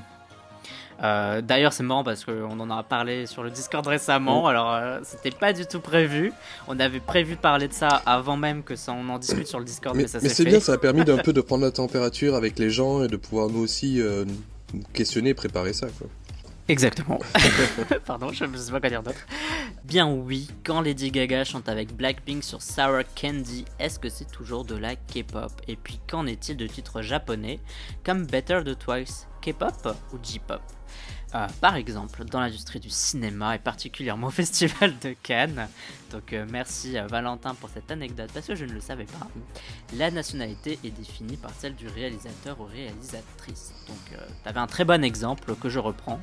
Il y a un réalisateur iranien, Ashgar Farhadi pour le citer, avec son film Le Passé qui possède en fait une production française, un casting français donc autour de son film. Donc en théorie on pourrait dire que les gens qui l'ont fait sont français Hein, je pense que tu, dis si je dis des bêtises, euh, que c'est une production française et que uniquement, entre guillemets, le, enfin, sans doute qu'il y a d'autres gens hein, de nationalités différentes, mais que le réalisateur, lui, est, iranien. Mais c'est un produit français, quoi. Mais non, parce que à Cannes, le film est présenté comme un film iranien et le réalisateur lui-même le voit comme un film euh, iranien parce qu'il a appris à filmer, écrire, se former, il a regardé des films en Iran, euh, etc. Donc il le considère tel quel. Et je trouve que c'est un point de vue super intéressant parce que du coup, euh, c'est vrai que euh, si euh, un groupe de K-pop était créé par un anglais avec des compositeurs anglais, etc., qu'elle chante en anglais, est-ce que ce serait toujours de la K-pop Parce que les filles sont coréennes et que le MV ressemble à un, MV de K-pop, quoi, tu vois? Je crois que c'est assez intéressant comme, idée. Enfin, quel que tu, tu prennes la discipline artistique, le foyer, tu vois, quel que soit le pays, la discipline artistique ou même les époques, t'as toujours, euh, par rapport à la paternité d'une œuvre, l'origine d'une œuvre, c'est toujours des cas vraiment très différents. C'est, ça change un peu tout le temps. Mais c'est intéressant parce que même si c'est dans d'autres disciplines artistiques, ça permet de voir aussi que ça se ressemble. Et euh, tu vois, je, prendrais comme exemple, on va aller, euh, tiens, la période du peintre Goya, par exemple. Tu vois, Goya, lui, il avait un atelier, il avait ses élèves, et ses élèves donc faisaient des tableaux pour lui. Et aujourd'hui, il y a beaucoup d'œuvres attribuées à Goya où on a reconnu qu'en fait c'était l'œuvre de ses, élèves. Mais sauf que vu que lui, il était maître d'atelier, c'est lui qui transmettait son savoir. Donc euh, les élèves peignaient à la manière de Goya, ben c'était signé Goya. Donc tu as vraiment cette question de qui à qui ça appartient vraiment, et c'est toujours complexe en fait. Il y a toujours, euh, c'est difficile de prendre position. Et moi, je pense que c'est surtout en fonction de nous, surtout pour la musique pop, comment nous, on, se l'approprie. Derrière, euh, au fil de notre discussion, je pense qu'on arrivera à donner plusieurs exemples et on verra à quel point c'est complexe. Pas compliqué, mais complexe de, euh, de dire ça parce que c'est du cas par cas de toute façon. Pour moi, c'est du cas par cas. On a perdu environ 90% de nos auditeurs sur ce truc trop compliqué. Si vous êtes encore là, bah dites-le nous. Moi, je m'intéresse assez en fait aux compositeurs, euh, même aux, paroliers derrière nos chansons de K-pop. Et je ne sais pas si vous le saviez ou non, mais il y a énormément de chansons de K-pop qui n'ont rien de coréen. Euh, il y a des productions qui sont entièrement étrangères et qui n'ont rien de coréenne. Donc je vais vous donner certains exemples. Donc vous le savez, j'adore Luna, il fallait bien que je les case encore une fois. Euh, l'une de mes chansons préférées c'est Eclipse, et pourtant Eclipse n'a rien d'un tube coréen. La chanson est composée et arrangée par Daniel Obi Klein, qui est danois, et Charlie Taft, une anglaise. Donc en gros, si ça avait été chanté en anglais par une anglaise, bah il n'y avait rien qui le sépare d'un titre US de K-pop, tu vois, genre c'est... Mm. C'est vraiment voilà. Est-ce que c'est de la pop normale chantée en coréen, donc la pop US, le fait que ce soit fait en Corée par une idol coréenne, ça suffit à dire que c'est de la K-pop par exemple. Ou est-ce que la K-pop justement, c'est de la K-pop à partir du moment où on dit que c'est le savoir-faire coréen. Donc même dans euh, comment est réalisé le titre. Par exemple le duo euh, Black Aid Pilsung, que tu mm. dois connaître sans doute, euh, qui parfois crée à 100% des titres coréens. Et donc là on peut dire que c'est le savoir-faire coréen d'un duo coréen qui crée de la K-pop. autre chanson que j'adore d'un groupe que tu aimes beaucoup, et on en a déjà parlé dans cette émission, Red Velvet et son Ice Cream Cake, la meilleure du groupe bien évidemment, est composée et arrangée par Hayley Etken, une Australienne, et Johan Gustafsson, un Suédois. Est-ce que c'est toujours de la K-pop ou pas Et j'ai un dernier exemple avec un cas plus complexe, parce qu'on aime bien ça ici, se prendre la tête. Celui de BTS avec son Boy With Love. Alors accrochez-vous. Hein. Trois membres y sont crédités. Alors je les cite pas parce que vous allez comprendre pourquoi. Ainsi que Banshee Yuk, le fondateur de Big Hit, mais aussi P-Dog, un arrangeur assez connu coréen. Et puis on y voit aussi LC qui est en featuring sur le titre et qui a aussi participé à la composition de Boy With Love qui est donc américaine, mais elle n'est pas seule car d'autres compatriotes à elle, donc américaines, sont aussi sur le titre, Emily Weisband et Melanie Fontana, et pour terminer, parce que oui, c'est pas fini, Michael Schulz ou Mitchell Schulz, un Allemand. Donc qu'est-ce que c'est? Une prod internationale euh, coréenne parce que la majorité des gens dessus sont coréens, mais à qui est cet enfant? C'est pas justement toute cette réalité, le fait que ça vienne partout, qui fait que c'est ça la K-pop. Donc, et donc, bien sûr, pour terminer avec BTS, sans parler des gens qui pensent que le groupe BTS n'est plus associé à la K-pop, ou ce n'est plus de la K-pop, ou ça n'a jamais été de la K-pop. Réponse claire, c'est de la K-pop. Hein. Déjà, il n'y a pas à, débattre. Euh, tous les codes y sont, selon moi, mais ça, on peut peut-être en parler. Valentin, qu'est-ce que tu penses déjà de tout ça, de ce petit préambule en quelque sorte euh? bah déjà, comme je disais, ça, ça, dépend vraiment comment tu vois on le perçoit. Et c'est vrai que on pourrait regarder d'un point de vue, euh, je vais dire, euh, juridique ou légal par rapport à, qui ça appartient. Le problème, c'est que le circuit musical de la K-pop est tellement fermé qu'on ne sait pas. On peut interpréter en fonction de comment ça se passe, tu vois, dans, en France, en, Occident et tout, mais on sait pas tout, comment, ça, se passe. Mais d'un côté, après, as toujours quand même le principe des droits d'auteur qui sont là, donc quand t'as des compositeurs suédois, tu vois, ou danois qui vont composer, faire une chanson et la vendre, entre guillemets, à une agence, ben derrière, l'agence, bon, possède le, titre, euh, ça, lui, ça leur appartient, mais bien sûr, il y a une clause derrière qui fait que ils acceptent le titre tel quel, donc ils peuvent pas le modifier derrière, donc euh, il y a cette notion de, de, droit d'auteur. Et quand même l'agence après qui va produire, du coup, intégrer ce clip, ce son, pardon, à un album qui lui sera une production coréenne. Et tu vois, je vais prendre l'exemple de Blackpink, de l'album de Blackpink, qui est la Ice Cream, tu vois, par exemple, euh, où tu as beaucoup de paroliers américains, américaines, à la composition aussi. Bon, tu as Teddy quand même qui est en producteur principal. Donc tu pourrais te dire, ah ben c'est une production à la fois, enfin pour moi, hein, c'est aussi moi euh, ce que j'en pense, c'est à la fois une production coréenne, mais aussi une production américaine. Donc pour ce titre-là, c'est pour ça tout à l'heure je parlais de vraiment de cas par cas, mais intégré à un album qui lui par contre est une production coréenne. Donc c'est vrai que c'est hyper, ce serait un travail hyper fastidieux de savoir en gros attribuer la paternité à chacune des chansons quoi. C'est, t'en as pour 15 euh, ans quoi. Et puis en plus avec tout ce qui sort, c'est un truc interminable. Et honnêtement, flemme de le faire le travail. Mais c'est justement, euh, c'est ça la particularité pour moi aussi de la K-pop. Donc voilà, c'est dans ce sens-là. Moi, je vois plus comme le fait que la production soit principalement en Corée du Sud pour une industrie musicale coréenne en priorité, un public coréen. Donc ça au pire on en parlera après, de la cible et tout. Mais euh, qu'est-ce qui fait qu'une œuvre est K-pop euh, je sais pas, euh, BTS, Dynamite, oui, c'est tout en anglais. Il y a plein de gens qui disent ouais, mais c'est pas de la K-pop parce qu'ils chantent en anglais, ils chantent pas en coréen. Mais je sais pas, on peut prendre l'exemple de Cats on Trees, qui est un groupe français qui chante tout le temps en anglais, mais ils sont considérés comme des artistes français. Et tu peux même avoir, euh, je sais pas, Nicki Minaj, un jour elle se fait un kiff, elle se dit tiens, ben, je vais faire une chanson euh, aux États-Unis, elle produit dans son agence, dans son label et tout, mais je vais me faire un kiff, je vais chanter en coréen ça sera de la pop US, quoi. Euh, elle chante en coréen, mais ça veut pas dire que parce que tu chantes en coréen, c'est de, la K-pop.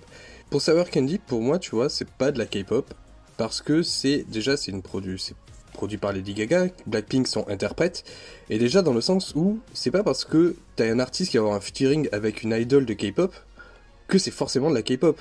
Et moi, c'est ce que je vois avec Sour Candy, parce que c'est Blackpink, donc du coup, c'est de la K-pop. Mais ce qu'il faut aussi penser derrière, c'est que toute l'équipe qui ont écrit, qui ont composé, qui sont américains, faut aussi penser à eux. Ils sont peut-être fiers quand même de se dire Waouh, nous en tant qu'artistes américains, on a réussi à toucher un public qui s'intéresse à la musique coréenne, et ça nous ferait peut-être un peu chier et tout quand même que euh, les gens pensent que euh, c'est coréen quoi. Non, c'est pas coréen, c'est américain quoi. Donc faut, faut penser à ça aussi. Mais c'est vrai que quand on écoute la musique, c'est pas la première chose à laquelle on va penser. Donc c'est pour moi, pour ça que pour moi, Sour Candy, ça n'est pas de la K-pop. Mais vu que ça y, ça ressemble dans le style, dans la structure et tout, une personne me dirait ouais mais moi je dis que c'est de la K-pop, je dirais euh, ben ouais si tu veux le dire que c'est de la K-pop, je te dirais pas non. Pour moi c'en est pas, pour toi c'en est, mais je comprendrais que toi tu dises que c'est de la K-pop. Ce n'est pas de la K-pop. On est d'accord. Effectivement, pour moi, Sarah Candy, c'est pas de la K-pop. Mm. Mais c'est vrai que c'est un peu compliqué. Mon début de réponse, c'est que je pense qu'il y a la langue et la nationalité des interprètes joue en jeu. Donc, maintenant, une fois qu'il y a la nationalité qui est différente ou la langue qui est différente, euh, voilà, Star de Luna, c'est une chanson en anglais, même si c'est la version anglaise d'un titre coréen, mais ça reste que la chanson est en anglais, ça reste de la K-pop. Ça va être un peu une réponse un peu bizarre, pas très, pas très précise, mais il y a aussi l'intention qui est derrière et le feeling. Et le feeling, le truc, c'est que c'est un peu propre à chacun quoi. Et pour moi, le feeling que j'ai en écoutant Sarah Candy, j'ai plus l'impression que ça m'embarque d'un côté euh, pop US plutôt que K-pop. Mais ça, mm. c'est mon feeling et mon ressenti. Et j'ai l'impression que l'intention derrière n'est pas de vendre le, la chanson comme un titre de K-pop avec euh, une chorégraphie, une promotion sur les émissions de télé, avec un MV. Euh, bon, je pense qu'il n'a pas dû être tourné pour des raisons évidentes, mais mm. si tu vois ce que je veux dire il y a aussi tout un truc derrière pour moi qui fait qu'un titre est de la K-pop. Qu'on peut pas uniquement se résumer qu'à la chanson. Je pense qu'il y a aussi pourquoi on fait ça. Par exemple, le morceau Star de Luna, pour revenir à ça, c'est plus pour les fans internationaux de Luna, mais parce qu'ils écoutent de la K-pop. Donc ça reste un titre de K-pop chanter en anglais, si tu vois ce que je veux dire. Donc il y a toute une attention. Et c'est là où peut-être qu'on va être différent sur ce sujet-là et que j'avais envie de t'en parler, c'est Better du groupe Twice qui est sorti. Pour rappel, c'est un titre japonais. Euh, du groupe Twice qui est chanté en japonais et je, me suis renseigné bien sûr euh, sur qui euh, avait composé Better et bien sûr Piège c'est une production coréano-japonaise parce qu'elles sont deux dessus Unsol une artiste coréenne, et Lorraine Kaori. Alors je sais que Lorraine ça fait pas très japonais, mais manifestement cette personne est japonaise. Donc Better, J-pop ou K-pop? Alors, Je suis prêt. Donc pour moi, Twice, c'est de la J-pop. Après, bon, si on me dit que c'est de la K-pop, je comprendrai, mais du coup, pour moi, Twice, c'est de la J-pop. Et euh, je vais partir plus, expliquer pourquoi d'abord avec une analyse un peu plus globale avant de vraiment me, diriger vers la chanson. Euh, ça vise un public vraiment cible et on le voit notamment dans la démarche, la stratégie euh, marketing de JYP. C'est vraiment fait pour toucher un public japonais.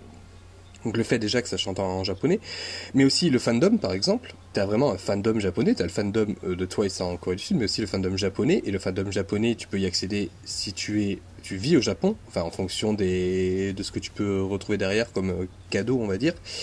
Euh, il y a aussi le prix, euh, il y a une différence de prix entre un CD que tu payes de K-pop et de J-pop, mais il y a aussi là où c'est diffusé. I Can Stop Me, c'est diffusé sur la chaîne YouTube de JYP. Tu peux avoir la version chorégraphiée sur la chaîne YouTube de Twice, mais Better, c'est diffusé sur Twice Japon.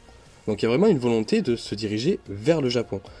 Alors, oui, il faut prendre en compte que JYP il a plusieurs satellites, que ce soit au Japon, en Chine, tout ça. Le siège social, il est en Corée. Twice, c'est un groupe de K-pop. Moi, je pense qu'il faut plus le voir dans cette manière-là, euh, à qui il s'adresse en priorité. Et aussi le fait que bah, derrière, euh, ça chante euh, en japonais. Alors écoute, je suis d'accord avec toi sur tout ce que tu dis, dans le sens où ce sont des faits, quoi. Mm. Effectivement, c'est un titre pour le marché japonais, pour des japonais, pas spécialement accessible aux coréens. Enfin, tout est pour le Japon, avec sans doute une composition qui a été faite pour plaire à un public japonais, parce qu'il y a ça aussi, parce qu'on n'écoute pas tous euh, la même chose de la même façon. Mais je pense que c'est de la K-pop. Pourquoi? Parce que euh, on en reparle du feeling, de l'intention derrière. Euh, pour moi, je trouve que la chanson, elle fait plus K-pop que J-pop. Et là, tu vois, c'est plus du feeling, quoi. Quand je l'écoute, j'ai l'impression d'entendre un titre de K-pop, tu vois. Je me dis que ça aurait pu sortir en Corée. Il y a beaucoup de codes de la K-pop, en fait, qui se retrouvent dans Batter. Il y a Voilà, c'est vrai que c'est pas un super bon argument, parce qu'en fait, mon argument, c'est plus du... Euh, bah, en gros, je dis que c'est de la K-pop, donc c'est de la K-pop. C'est vrai que ça ressemble vachement à ça, mais c'est sincèrement ce que je pense, c'est que j'ai un, un feeling par rapport à ça, qui me dit que ce titre est plus K-pop que J-pop. Je donne un autre exemple, le groupe euh, IZ*ONE, euh, avec la chanson Suki to Iwasetai, qui est donc une, euh, un de leurs singles japonais. Quand tu l'écoutes, ça sent le, le, le, Japon, tu vois. Mm. Dans la manière dont la chanson est composée, même dans le MV, où elles sont en train de faire une choré, un peu comme un groupe AKB48, où tu sais, elles restent sur place, et elles font de la choré sur place, alors que en K-pop, tu as vraiment des formations, etc. Tu vois, même dans le délire de ce qui est proposé, euh, pour moi, c'est de la J-pop. Hmm. Donc, c'est pour ça que pour moi, Better se, rapproche plus de ce qui peut se faire en Corée que ce qui se fait au Japon. Mais euh, quelque chose qui d'ailleurs rejoint aussi ce que tu dis, c'est que on peut aussi avoir des chansons multigenres. Hmm. Que d'abord, Better, c'est un titre pop, qu'ensuite, c'est en sous-genre, c'est de la J-pop et de la K-pop. Hmm. Tu vois et je pense qu'on a ça pour tout, quoi. Quand je vois que BTS sur euh, Boy With Love, il y a un gratin un peu international derrière la chanson, pour moi, c'est pas uniquement de la K-pop, tu vois, c'est aussi multigenre. Et en fait, des chansons multigenres, on en a partout, tout le temps, quoi. Et euh, on en a même euh, des, sous-sous-genres, quoi. Quand Yves, de Luna, bien sûr, mm. avait sorti le titre New, Bien sûr, c'est de la K-pop, mais l'agence avait décrit la chanson comme de la pop soultronica, donc entre de la soul et de l'électro, quoi, de l'électronique. Donc du coup, c'est un sous-genre, tu vois. Déjà, c'est de la pop, puis c'est de la K-pop, et puis c'est du soultronica. Enfin, tu vois ce que je veux dire? Je pense que les chansons peuvent très bien être multigenres et euh, et du coup, à partir de ce moment-là, euh, si ça nous plaît de dire qu'un titre est de la K-pop comme Sour Candy, on peut dire que Sour Candy c'est de la K-pop et de la pop US moi aussi je suis d'accord par rapport au fait tu vois que ça sonne euh, vraiment K-pop. Mais moi j'y vois c'est vrai que j'y vois vachement je suis très attaché à cette vision stratégie commerciale de JYP parce que moi j'ai la sensation aujourd'hui j'ai l'impression que JYP cherche à dominer le marché de la J-pop et que ce soit en produisant quasiment tous ces groupes du coup au Japon. Donc tu vois, on a Stray Kids qui fait du japonais, on a Twice qui fait du japonais, on a Niziyu maintenant, euh, son groupe japonais, euh, qui dit que dans bientôt, dans quelques mois, Itzy va pas faire non plus du, japonais. Pour moi, peut-être que je me trompe, mais pour moi, je trouve que la J-pop c'est pas un marché qui explose autant que la, que la K-pop. Au niveau artiste, il n'y a pas énormément d'artistes reconnus.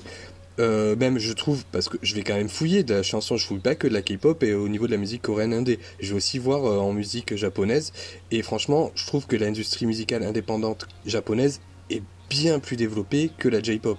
Et puis aussi, il y a un traitement aussi des, idoles qui est complètement différent au Japon. Et donc je me dis, est-ce qu'il n'y a pas cette volonté-là vraiment de conquérir le marché de la J-pop de la part de JYP et du coup, ben, Twice euh, Japan, ça, ça, fait partie de ces pions qu'il est en train de placer. Donc, j'interprète ça comme de la J-pop. Voilà. Non, mais je suis d'accord avec toi, dans le sens. Enfin, en fait, je suis pas dans. On n'est pas des gamins, quoi. Mm. Tu vois, on n'est pas dans un cas où, ah, t'as tort et j'ai raison, tu vois. Non, je, je, vois ton point de vue et pour moi, c'est autant de la K-pop que de la J-pop, tu mm. vois. Par contre, euh, peut-être une chose que les gens ne savent pas, et c'est une petit, petite anecdote euh, annexe, c'est que si on prend les ventes uniquement du pays, donc Corée du Sud, Japon, mm. c'est hyper, hyper, hyper intéressant de faire euh, de la musique au Japon parce qu'ils font presque le double en recettes mm. euh, en faisant un titre au Japon. Je sais pas si j'en savais ça, mais les Japonais sont extrêmement, enfin, sont gros consommateurs de musique. Mm. Il y a plus de gens au Japon qu'en Corée. enfin pour eux la J-pop, tu vois, c'est un truc énorme, alors que étonnamment la K-pop c'est pas non plus voilà, c'est super important en Corée du Sud, mais pas autant que peut l'être la J-pop pour les Japonais. Je donnais des, des, exemples très simples, mais un album coréen va se vendre à 100 exemplaires. Tu sais qu'au Japon, tu peux faire x10, quoi. Donc on a l'impression que, euh, tu sais que la J-pop, voilà, c'est un peu de côté, que la, la K-pop, c'est vraiment hyper important, etc. C'est le cas d'un point de vue global. Mm. Euh, c'est plus reconnu et je pense que ça vend plus aujourd'hui. Mais euh, quand les, les artistes font des titres au, au Japon, Enfin, généralement, ils font plus de ventes que, que, les albums euh, coréens, quoi. Quelle que soit la qualité d'ailleurs de celui-ci. Parce qu'après, ouais, mais même, euh, c'est vrai que je vais pas préciser, mais comme moi je parlais du coup, voilà, de, la popularité du coup, la J-pop, c'est d'un point de vue international, du coup, enfin, de la, musique qui sort du pays, quoi. C'est pas à l'intérieur même, c'est vraiment comment, euh, si la musique sort du pays. Donc c'est pour ça, ouais, qu'il y a cette stratégie-là de JYP, moi, mm. j'imaginais. Ah mais JYP a raison de faire ça. Mm. Ils vont se faire plus d'argent en sortant deux singles de ITZY en japonais qu'en sortant un album avec un milliard de promotions en Corée. C'est, c'est, on dirait pas, hein, mais tu te fais plus d'argent au Japon que juste en Corée. Bon bref. Dernier petit point, donc KDA. Euh, pour plein de gens, je sais que c'est de la K-pop. Pas mal de gens soutiennent G-Idol. C'est un groupe, j'ai l'impression, qui est très soutenu quand même. Mm, euh, les, gens se sont vraiment attachés aux filles. Et, et donc, euh, dans le dernier KDA, on a encore des membres de G-Idol, mais on a aussi des membres de Twice. Et est-ce que c'est de la K-pop ou pas? Parce que sur le titre, elles sont pas seules. Il y a aussi des artistes non, non coréens, non japonais. les chansons sont en anglais, il y a des paroles en coréen. Et là, j'en reviens à ce que je disais de l'intention de base, c'est que pour moi, KDA, c'est pas vendu pour être comme être de la K-pop. Tu vois ce que je veux dire? On n'est pas mm. sur une espèce d'album avec des photocards, des goodies, etc. Ils font ça pour un jeu vidéo qui, en plus de ça, n'a rien d'asiatique en quelque sorte. On est d'accord que c'est un projet musical super intéressant à ce niveau-là, tu vois. Mais il faut pas oublier qu'ils font pas ça pour l'amour de la musique à la base. Ils font ça pour mettre en avant, pour étendre leur univers, euh, parce qu'on l'a vu avec Disney qui a fait un univers étendu. On le sait que maintenant avoir des théories, créer des univers étendus, c'est super euh, important et ça fait vendre. Et donc KDA, c'est un univers étendu de League of Legends, le jeu. Et donc pour moi, pour moi, il y a rien de K-pop quoi. On va pas faire de la promotion, on va pas faire danser les membres parce qu'elles sont virtuelles, etc. Et c'est juste trois phrases de K-pop dans un, pour moi, une production qui est plus américaine qu'autre chose. Pour moi, KDA se rapproche plus euh, d'un Sour Candy, malgré le fait que euh, le visuel, lui, est plus dans le style animé, on va dire manga ou en tout cas plus une patte asiatique quoi. Donc je pense que ça, ça doit un peu, entre guillemets, parce que ça influence pas mal les gens sur ce qu'ils pensent être, tu vois. Genre ils se disent, ah bah oui, vu que c'est, ça fait un peu asiat, etc. Du coup, c'est forcément plutôt K-pop. Après, bien sûr, c'est mon avis perso. Et on, a vu sur le Discord que pas mal de gens pensaient que c'était de la, de la K-pop. Après, d'un point de vue, comme je le disais, multigenre, pour moi, c'est aussi de la K-pop si on considère hmm. voilà que, qu'une chanson peut être multigenre mais si là tu devais me dire c'est de la K-pop ou non je te dirais plutôt mm. non, c'est pas de la K-pop parce que l'intention, le truc, il, est pas dans le délire de ce qu'est la K-pop quoi. Mais, mais, je pense mm. que tu as des choses à dire dessus.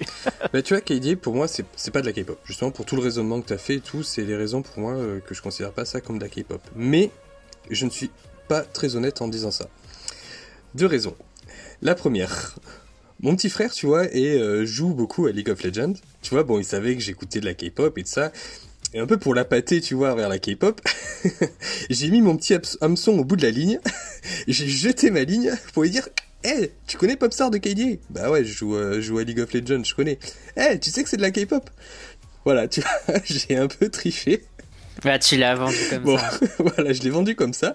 Mais du coup, il s'est mis à écouter de la K-pop et euh, du coup, euh, voilà, il, commence à bien aimer. Hein. Everglow, la Dida, il adore et tout.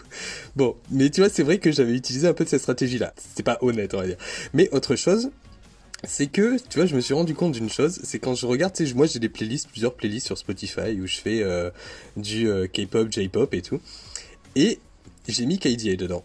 si je l'ai mise, c'est pas parce que je me dis, ouais, si je suis partagé et tout. Non, c'est parce que c'est vrai qu'en général, moi j'aime bien recenser toutes les chansons qui vont où ça chante en, en japonais ou en coréen. Tu vois, j'ai même de, dedans, des fois j'ai des DJ euh, techno euh, japonais ou coréens qui sont dans ces playlists là. C'est juste j'essaie de recenser soit les artistes coréens, K-pop, J-pop et tout, soit où ça, ça chante, tu vois, dans cette langue là. Donc tu peux même avoir, euh, je sais pas, une artiste française qui chante toute sa chanson en japonais, je vais le mettre dedans. Mais c'est vrai que derrière, quand il y a le, le P là de, de KDA qui est sorti, sur ma playlist K-pop, J-pop, tu as les chansons avec euh, et Mion, les chansons avec Twice, mais les autres chansons où il n'y a pas d'artiste asiatique, je les ai pas mises.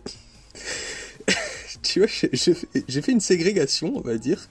Mais, tu pourrais me dire, mais autant toutes les mettre et tout, mais non, je les ai pas mises. Donc tu vois, mais je sais pas.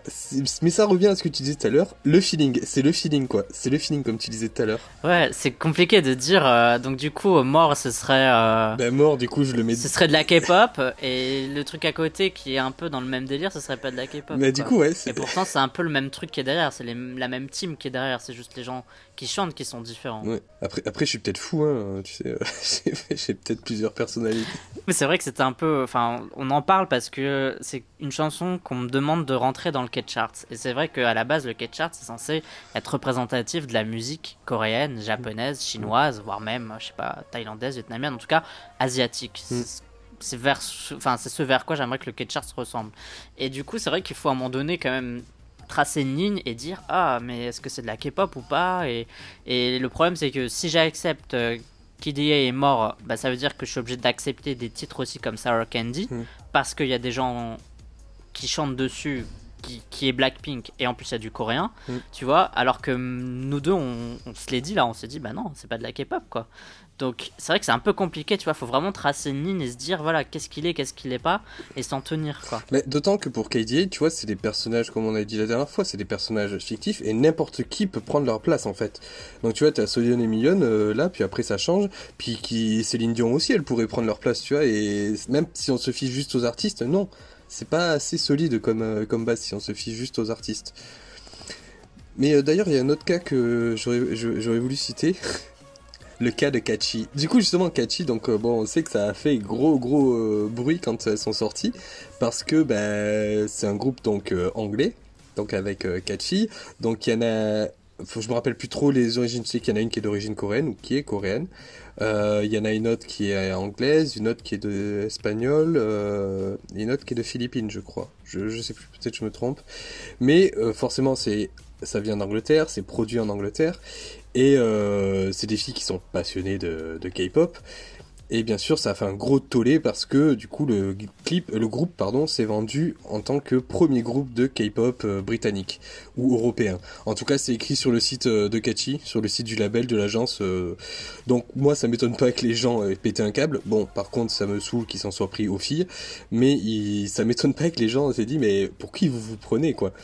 Pourquoi euh, vous vous estampillez euh, K-pop alors que non, enfin clairement, c'est pas de la K-pop. Au pire, c'est inspiré de la K-pop parce qu'on y retrouve les codes visuels, on y retrouve la structure musicale.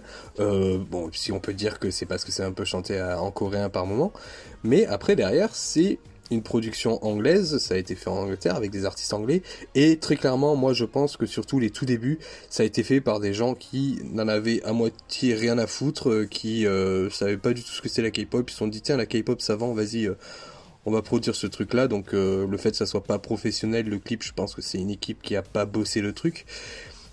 Mais derrière, donc oui, ça sonne K-pop, mais pour moi ce n'en est pas parce que là c'est la question de la production et surtout, euh, je pense pas que le but de l'agence c'était de rivaliser avec Big Hit, YG, tout ça. C'était juste pour toucher, pour faire plaisir un peu. C'est du fan service pour moi. Je dis pas que Catchy c'est pas honnête ce qu'elles font. Euh, je pense que les filles elles ont vraiment envie de se donner, ça leur plaît de ouf et moi je les encourage à continuer. Mais je pense que l'agence a flairé le côté fan service. C'est dire tiens on va donner ça au public européen quoi. Donc voilà, pour moi, c'est pas de la K-pop. Je te rejoins, enfin en tout cas, je suis avec toi sur ton raisonnement euh, mm. là-dessus, quoi. Je suis assez d'accord. Euh. Bon, pour, faire une petite conclusion, on peut dire que euh, on est plus ou moins en, accord sur sur ce qu'on pense être de la K-pop ou non. bien sûr, on donne pas vraiment de vraies voilà, de, de bullet point en mode voilà, la K-pop c'est ça, ça, ça, ça, ça, parce que je pense que ça sert à rien de faire ça. Euh, je pense que le mieux c'est quand même de laisser l'interprétation à tout le monde.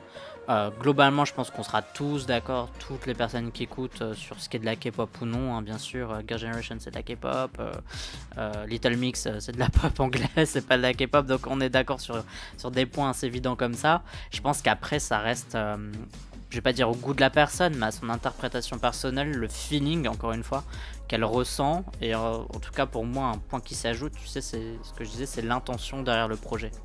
Voilà, est-ce que c'est de la K-pop ou non? C'est vraiment avec tout ce cheminement-là, tu vois, que j'en conclus que pour moi, la K-pop, la K-pop, c'est de manière formelle une industrie, de manière informelle, c'est un concept, et on le voit avec la façon dont le public se l'approprie de diverses façons, et artistiquement, c'est une multitude de genres musicaux. Et tout cela additionné, ça nous fait nous rendre compte que la K-pop, c'est avant tout hybride, et donc mainstream, car elle vit des flux, et donc, comme les flux, bah, la K-pop, c'est un ensemble d'éléments qui évoluent dans un sens commun. Waouh euh, bah, Dites-nous, euh, qu'est-ce qu'il y a de la K-pop Qu'est-ce qui n'est pas de la K-pop pour vous Et euh, autre question, est-ce que vous saviez que certaines chansons de K-pop que peut-être vous adorez ne sont pas du tout créées, façonnées en Corée, mais elles sont juste interprétées par vos idoles préférés. Donc ça, je sais pas si plein de gens le savent ou pas. Au début, quand j'ai découvert la K-pop, moi, je pensais qu'ils produisaient en fait la majorité de leurs trucs chez eux. Et puis j'étais étonné qu'en fait, ils font un peu comme tout le monde, comme les Rihanna, comme les Katy Perry, etc. Bah, ils, vont, ils font des writing camps ou ils vont commander euh, chez les faiseurs de pop, euh, surtout en Scandinavie. Ils écrivaient juste des paroles en coréen et puis c'était bon. Ça faisait un tube euh, de K-pop. Donc je sais pas si vous le saviez, donc dites-le nous. Ça, en tout cas, moi, ça m'intéresse. Valentin aussi, je, suis, oui. je suppose. Oui, ça m'intéresse. Passons au top 5. Yes. Alors c'est parti pour le top 5. Donc comme j'avais dit en début d'émission la dernière fois, on a parlé de Twice, un groupe que tu aimes beaucoup. Oui. À mon tour cette fois-ci de parler de Luna, bien évidemment, qui d'autre? On ajoute un petit twist, pas de chanson, mais uniquement des MV sans le son. Donc nos top 5 des clips de Luna. Donc en passant par la cinquième position, je t'en prie. Ah bah non, j'ai commencé la dernière fois, je te laisse commencer. Bon, voilà, euh, j'ai aussi des mentions honorables. Et ouais, mais moi aussi j'ai mis des mentions honorables. c'est horrible. non, mais euh, je sais que c'est mon groupe préféré, donc on a l'impression que je suis pas objectif, ce qui est vrai d'ailleurs, je suis pas objectif. Mais j'ai legit, je pense qu'elles ont des super clips. Quoi. Mm. Vraiment, bon bref. Mais c'est une raison pour laquelle j'ai stan en fait. C'est-à-dire que j'ai commencé à les stanner parce qu'elles avaient des super bons MV. Donc quand j'étais encore euh, objectif, tu vois. Donc je suis plus. En cinquième position, je mets Girlfront parce que ça met en place. je pense que c'est un des premiers clips qui met vraiment en place euh, le Lunaverse. Donc euh, il y avait bien sûr d'autres clips avant, mais celui-là, on sent qu'il y a beaucoup de références à d'autres membres. On sent qu'il y, a un truc qui se met, etc. Euh, le MV est superbement tourné, je trouve, avec des travelling, je pense que c'est des zooms digitaux que tu sais mieux que moi, mais il y a des espèces de, voilà, il, se passe quelque chose dans l'MV. Donc les couleurs, les tenues, pour moi, c'est vraiment euh, l'un des meilleurs clips de Luna. Tu vois, c'est tout un truc en imbriqué comme ça qui se met en route avec Girlfriend que je trouve hyper passionnant. Ma cinquième position, c'est Égoïste de Olivia He. He. Oui. J'arrive pas à le prononcer à chaque fois. Comment tu le prononces? Euh, euh, Olivia He. Ouais, c'est un He, mais avec, le H anglais quoi. Ouais, ouais aspiré. Donc du coup c'est euh, bon moi ça sera vraiment pour des vraiment des raisons purement euh, artistiques, euh, plastiques et tout qui fait que je, vais juger. Moi j'aime beaucoup ce, clip notamment pour cette confrontation entre couleur chaude, couleur froide que tu vois avec ce gros bâtiment industriel abandonné qui est dans des troncs très bleutés. Puis aussi tu as des, des séquences, bah, du coup c'est les séquences où il y a Jinsoul je crois qui chante qui sont avec des néons bleus. Et, ouais, c'est voilà, et Olivia, elle, du coup, c'est avec du rouge, donc cette t'as cette opposition rouge-bleu, t'as même à un moment donné une courte séquence où t'as les deux, je trouve, t'as les deux tons qui se mélangent. Euh, elle, marche dans une sorte de parking, enfin non, ça doit être toujours dans ce bâtiment. Tu vois, c'est cadré sur le plafond avec les néons et t'as vraiment le, bleu et le rouge qui se mélangent. Donc euh, peut-être la, la, rencontre entre les deux personnages. Mais euh, surtout, voilà, toutes ces lignes aussi. Bah, j'aime beaucoup les lignes. Quand ils composent une image, tu as beaucoup de lignes qui rendent l'espace hyper oppressant. Mais euh, c'est très géométrique et euh, voilà, j'aime beaucoup ce clip. Je le mets en cinquième position. Oui, et je, il y a, juste sur Égoïste, il y a un rose dedans. Enfin, une couleur rose un peu chaude comme ça. Je trouve cette couleur est incroyable. Vraiment, je, je, ça, ça me. Je sais pas, ça me ta môme nubile, cette couleur môme nubile, littéralement. Cette couleur môme nubile, je la trouve incroyable. Bref. En quatrième position, je mets High High, donc euh, le premier vrai single, si on, enfin, compte pas vraiment favorite. Parce que ça euh, fait une espèce de petit récapitulatif du Lunaverse. Euh, je trouve que c'est très beau. Il y a des choses qui se passent vraiment dans le clip. C'est un peu pour les mêmes raisons que Girlfriend, c'est tourné en extérieur et je trouve que ça, ça met bien en marche le, Lunaverse parce qu'on voit en, plus leur position dans l'histoire et c'est fait de manière assez subtile tu vois. C'est pas genre hey, regarde moi je suis euh, je sais pas celle qui tue les autres par exemple euh, j'ai un couteau et je tue tout le monde tu vois ce que je veux dire? Mm. c'est vraiment tout est fait de manière euh, assez subtile et, et ça donne aussi quelques petites bribes d'idées. Yojin qui est perdu dans la forêt on la retrouve avec Hassel dans enfin dans, dans, un champ, mm. euh, euh, Olivia qui est perdue, et puis on la retrouve face aux membres, aux membres de Odd Eye Circle qui sont censés justement trouver les membres, donc qui la retrouvent. Euh, et je te jure, la première fois que je l'ai vue sauter de cette espèce de plongeoir là, mm. je, je sais pas ce qui s'est passé, littéralement j'ai eu mon ventre s'est soulevé quoi. Je me suis dit, elle va s'écraser. Vraiment, alors que bon, c'est un club de K-pop, allô. Mais voilà, incroyable. Donc, moi, ma numéro 4, c'est Vivid de Ijin. Euh, tout simplement parce que j'aime bien l'histoire. Ça, raconte vraiment une petite histoire. C'est euh, assez euh, mignon, enfin dans l'imagerie, parce que derrière c'est quand même pas très cool ce qui lui arrive dans, l'histoire. Mais le fait, voilà, de, de, prendre un tableau, une toile et de balancer des couleurs des couleurs vives en fait, il y a tout qui est expliqué vraiment à travers l'image et euh, j'aime bien d'avoir justement ces plusieurs, ces, plusieurs euh, pièces qui sont aussi comme plusieurs tableaux en fait, où tu as euh, différentes dominantes de couleurs. C'est, je trouve que visuellement ça, ça en jette, je trouve ça hyper intéressant. Et puis je sais quand par rapport au le fait que ça soit euh, quelque chose autour de la couleur vive, bah, c'est très, c'est très lié aussi euh, au courant artistique euh, du fauvisme. Et tu, tu, retrouves un peu ça même dans l'idée de la conception du clip. Et même à la fin, tu as, un plan qui. C'est de la peinture fauve, quoi. Il y a un plan. ouais, carrément, ouais, le, mm. Avec la pièce là. Ça, ça baffe de ouf euh, comme. Euh, Mais du coup, c'est surtout pour ses couleurs. Et puis, ça, je sais pas, il y a quelle séquence au niveau des couleurs et de la composition, ça m'a un peu fait penser à Dum Dum de Red Velvet. Voilà, la quatrième position. Euh, en troisième position, New de Yves. Incroyable histoire qui est expliquée de manière super subtile, qui fait avancer le Lunaverse des thèmes qui sont beaucoup plus forts, je trouve, à partir de, la dernière subunit de Luna, avec des thèmes plus importants et plus, euh, voilà, qui, ont, plus de poids. Et euh, je trouve que le MV de Yves, c'est vraiment c'est le tournant un peu aussi au niveau des solos, avec quatre dernières, quatre dernières solos qui sont ultra référencés. C'est-à-dire que euh, tu peux faire pause sur quasiment chaque scène parce que ça fait des références à des choses, à des peintures, à, des, références bibliques, enfin à plein de trucs. Et c'est incroyable de me dire que les mecs se sont cassés la tête pour ça. Et euh, Yves, du coup, en fait. Enfin, Yves, New plutôt, la chanson de Yves, vraiment incroyable de, de, références, de, de beauté, quoi, les scènes. Et en plus, elle s'est caillée de ouf pour, euh, pour le tourner. Là, il faisait moins 20 et la pauvre, elle en pouvait plus. Voilà. on n'a vraiment pas les mêmes goûts. je trouve bien, je trouve, je trouve, bien, mais c'est vrai que moi c'est plus les clips, tu vois, enfin je trouve qu'il est très euh, dansant, enfin les clips, mais ça met plus en avant la chorégraphie. Enfin je te dis ça, mais je crois qu'en fait j'en ai un euh, dans le top qui, où il y a la chorégraphie qui est plus mise en avant. Bref. mais c'est bien d'avoir justement encore deux top 5 complètement différents. Euh. Comme ça les gens vont regarder 10 chansons mm. à la fin. Ma troisième position, c'est Heart Attack de Chu. Moi, c'est surtout depuis que tu m'en as parlé, tu m'as raconté un peu l'histoire de tout ce clip, ça m'a beaucoup plus intéressé, j'ai regardé d'un autre œil et je l'ai trouvé hyper intéressant. Plutôt drôle, assez euh, burlesque dans, dans ces situations, sa mise en scène et tout, euh, avec ce personnage qui en cherche un autre, donc avec cette ambiguïté derrière, euh, cette quête d'amour.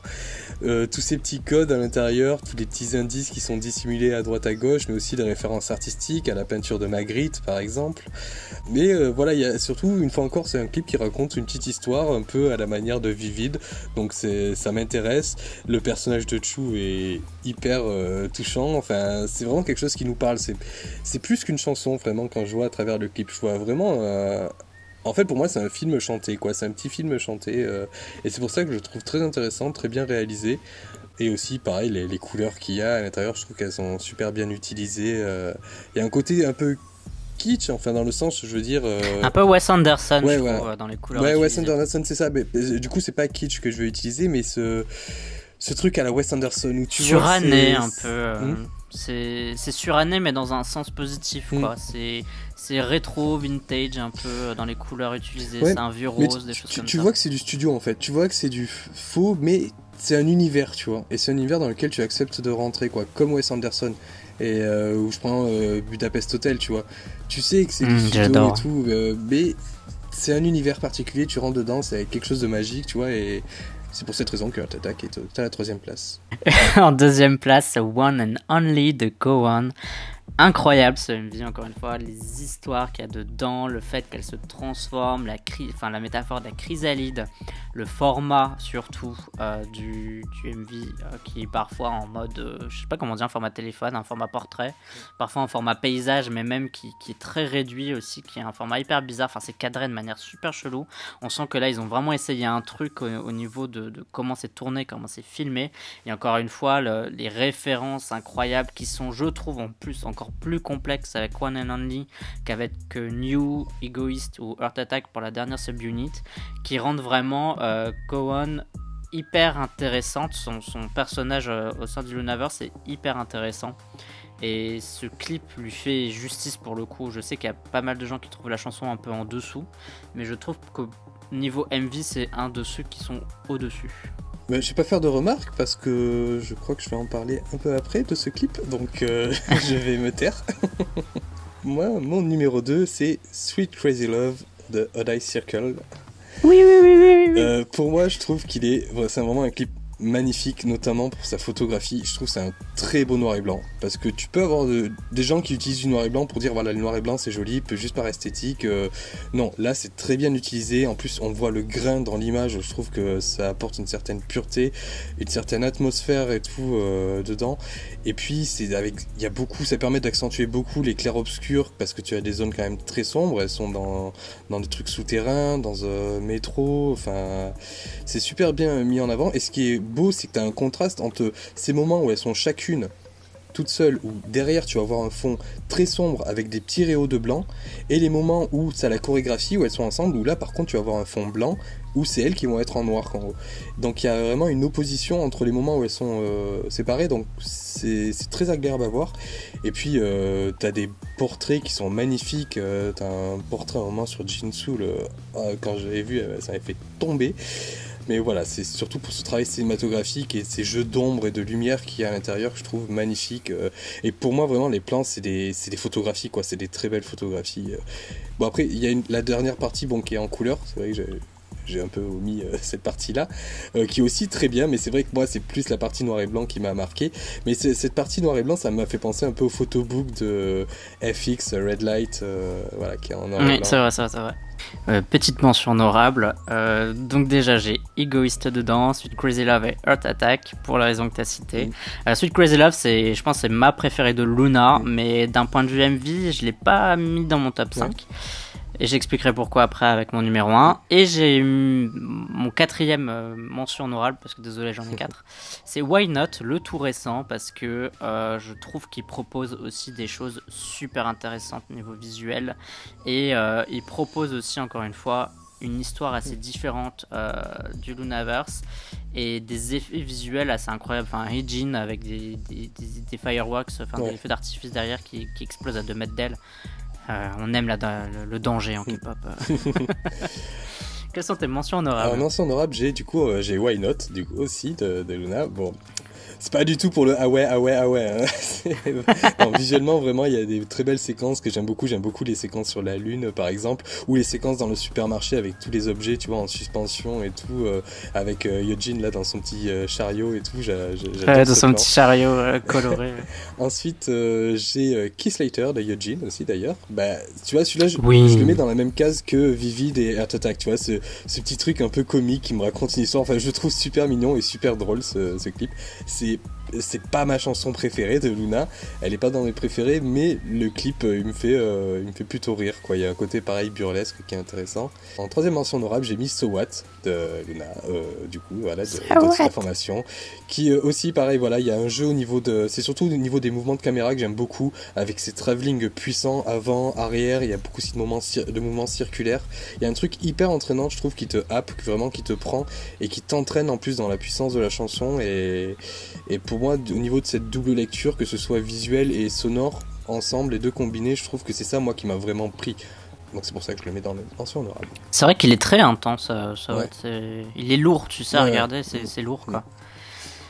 Alors mon numéro 1, c'est Love Forever, euh, la chanson de la subunit de Youth Youth by Young. Et donc pourquoi c'est pas Sweet Crazy Love et Love Forever? Parce que vraiment, Sweet Crazy Love c'est ma voilà, c'est ma préférée.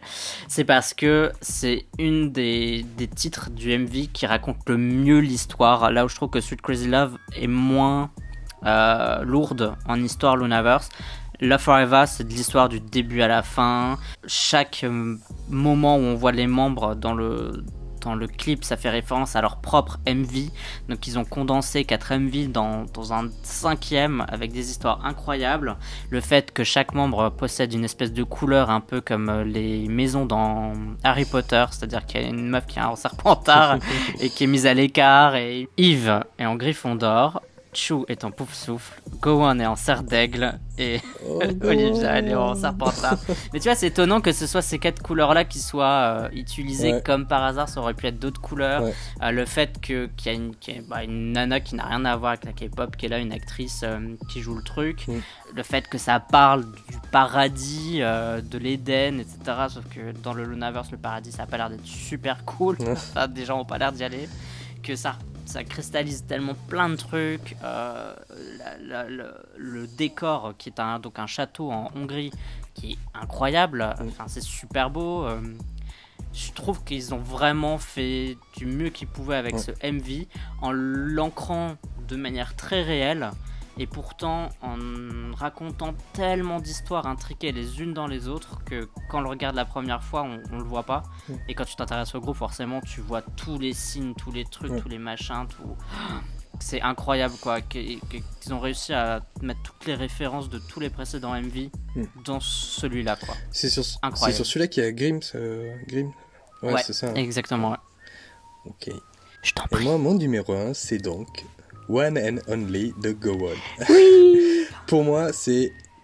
Je pense c'est pour moi le c'est mon de tous les MV de K-pop c'est mon deuxième préféré. Je pense même que dans tous les MV que j'ai vu de toute ma vie, vraiment, il est dans mon top 5.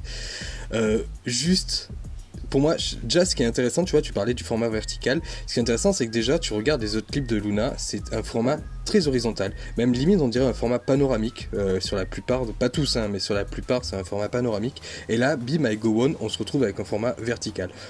Pourquoi Je ne sais pas, peut-être que toi tu sais. Euh, donc, ben, Ça sert l'histoire et je trouve que c'est ça qui est incroyable, c'est que la technique sert l'histoire et c'est ça qui est fou quoi. Donc du coup, il va falloir que je me penche un peu plus sur l'histoire de Luna.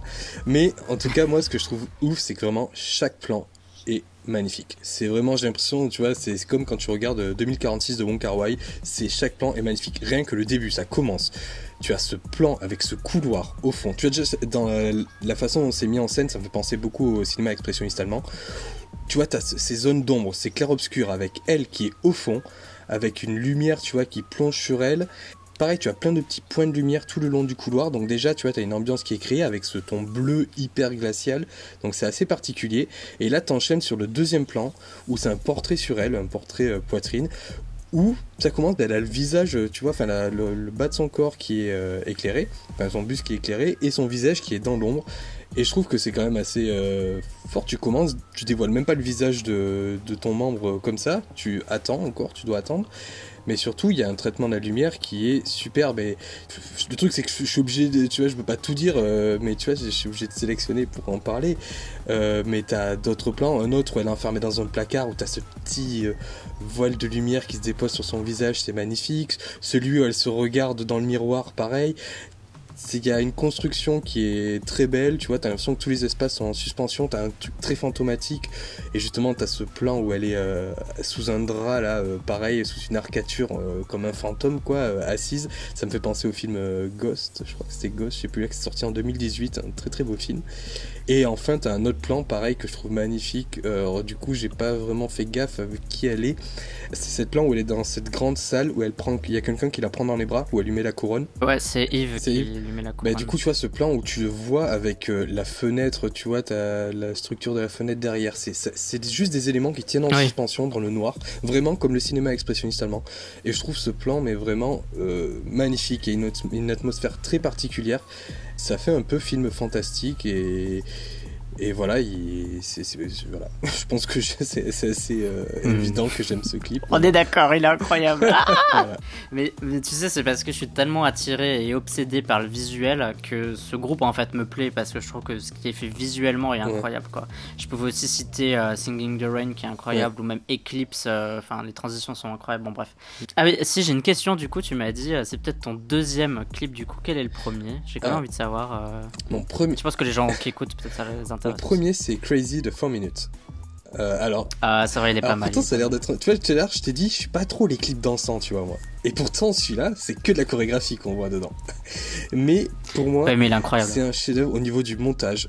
Euh, je sais pas, tu vois ce que c'est le Mickey Mousing ou pas en musique? Euh, Oui. Du coup, c'est vraiment, bon, pour ceux qui connaissent pas le Mickey Mousing, c'est euh, lorsqu'une musique, un son va imiter un mouvement. Par exemple, vous allez avoir, je sais pas, un personnage qui veut marcher discrètement, mais vous allez entendre des petits bruits qui vont coller au, au son des pas, quoi, en fait. Donc ça va imager, en fait, un mouvement. La musique image un mouvement. Et euh, là, pour moi, c'est ce qui se passe à travers ce clip, vraiment au niveau du montage. Le montage il colle parfaitement avec le rythme, c'est quelque chose d'assez euh, explosif, qui va vite. Il y a plein d'effets aussi qui sont hyper intéressants. Et je sais pas, il y a juste à prendre le moment où tu as le refrain qui se lance, où tu as euh, Ji-Yoon qui balance ce truc, là tu as un, bruit de verre qui explose, là tu as un gros travelling arrière de la caméra, mais assez violent. Et là, as, ensuite de ça, tu as la caméra qui va faire un travelling circulaire mais qui, ouais, ça, c'est incroyable. Et qui suit, tu vois, le mouvement qui ondule des corps des filles. Et, ouais, ça, et après, il y a plein plein de petits détails dedans, l'utilisation du stroboscope aussi qui est hyper intéressante. Bref, pour moi, c'est euh, c'est un quand je vois le clip, je vis la musique en fait. Et c'est pour ça que je trouve parfait en tout point. Et c'est vraiment le clip que j'aurais rêvé de réaliser. Quoi. Voilà, en gros, euh, tout le monde après ce podcast euh, va regarder tous les clips de Luna qu'on a cités et celui de 4 minutes pour voir ce qu'on leur trouve. bon, donc voilà ce qui conclut notre top 5 et aussi notre podcast, vu que le top 5 termine euh, le podcast. Merci à tous et à toutes de nous avoir écoutés.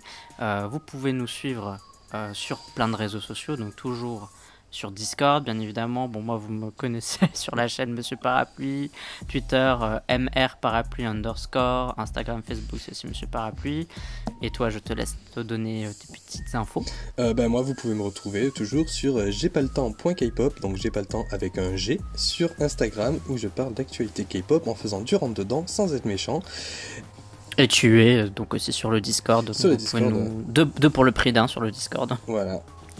Euh, bah merci à tous et à toutes de nous avoir écoutés. Merci pour vos retours pour le premier épisode. Ça nous a fait très plaisir parce que c'était unanimement positif. Je crois que j'ai pas entendu euh, un seul truc négatif, donc tant mieux. Je croise les doigts, je, je serre les jambes. Euh, merci à tous, j'espère que ce deuxième épisode vous aura plu et on se retrouve euh, la prochaine fois. Et juste une dernière chose, juste une dernière chose justement, ouais, par rapport au retour, ce qui est intéressant, c'est que justement aussi si le Discord venait, parce qu'on parle de tout ça avec les gens sur le Discord, donc ça nous permet au moins d'avoir une suite à tout ça, de pouvoir revenir sur nos points. Donc déjà dans, le commentaire, dans les commentaires vous le faites, c'est hyper intéressant, mais en plus dans le Discord, du coup au moins il y a un échange qui est un peu plus direct et c'est cool. Donc. Merci en tout cas pour les retours, ça fait plaisir. Au revoir, à tous et à la prochaine. Bye. Bye bye.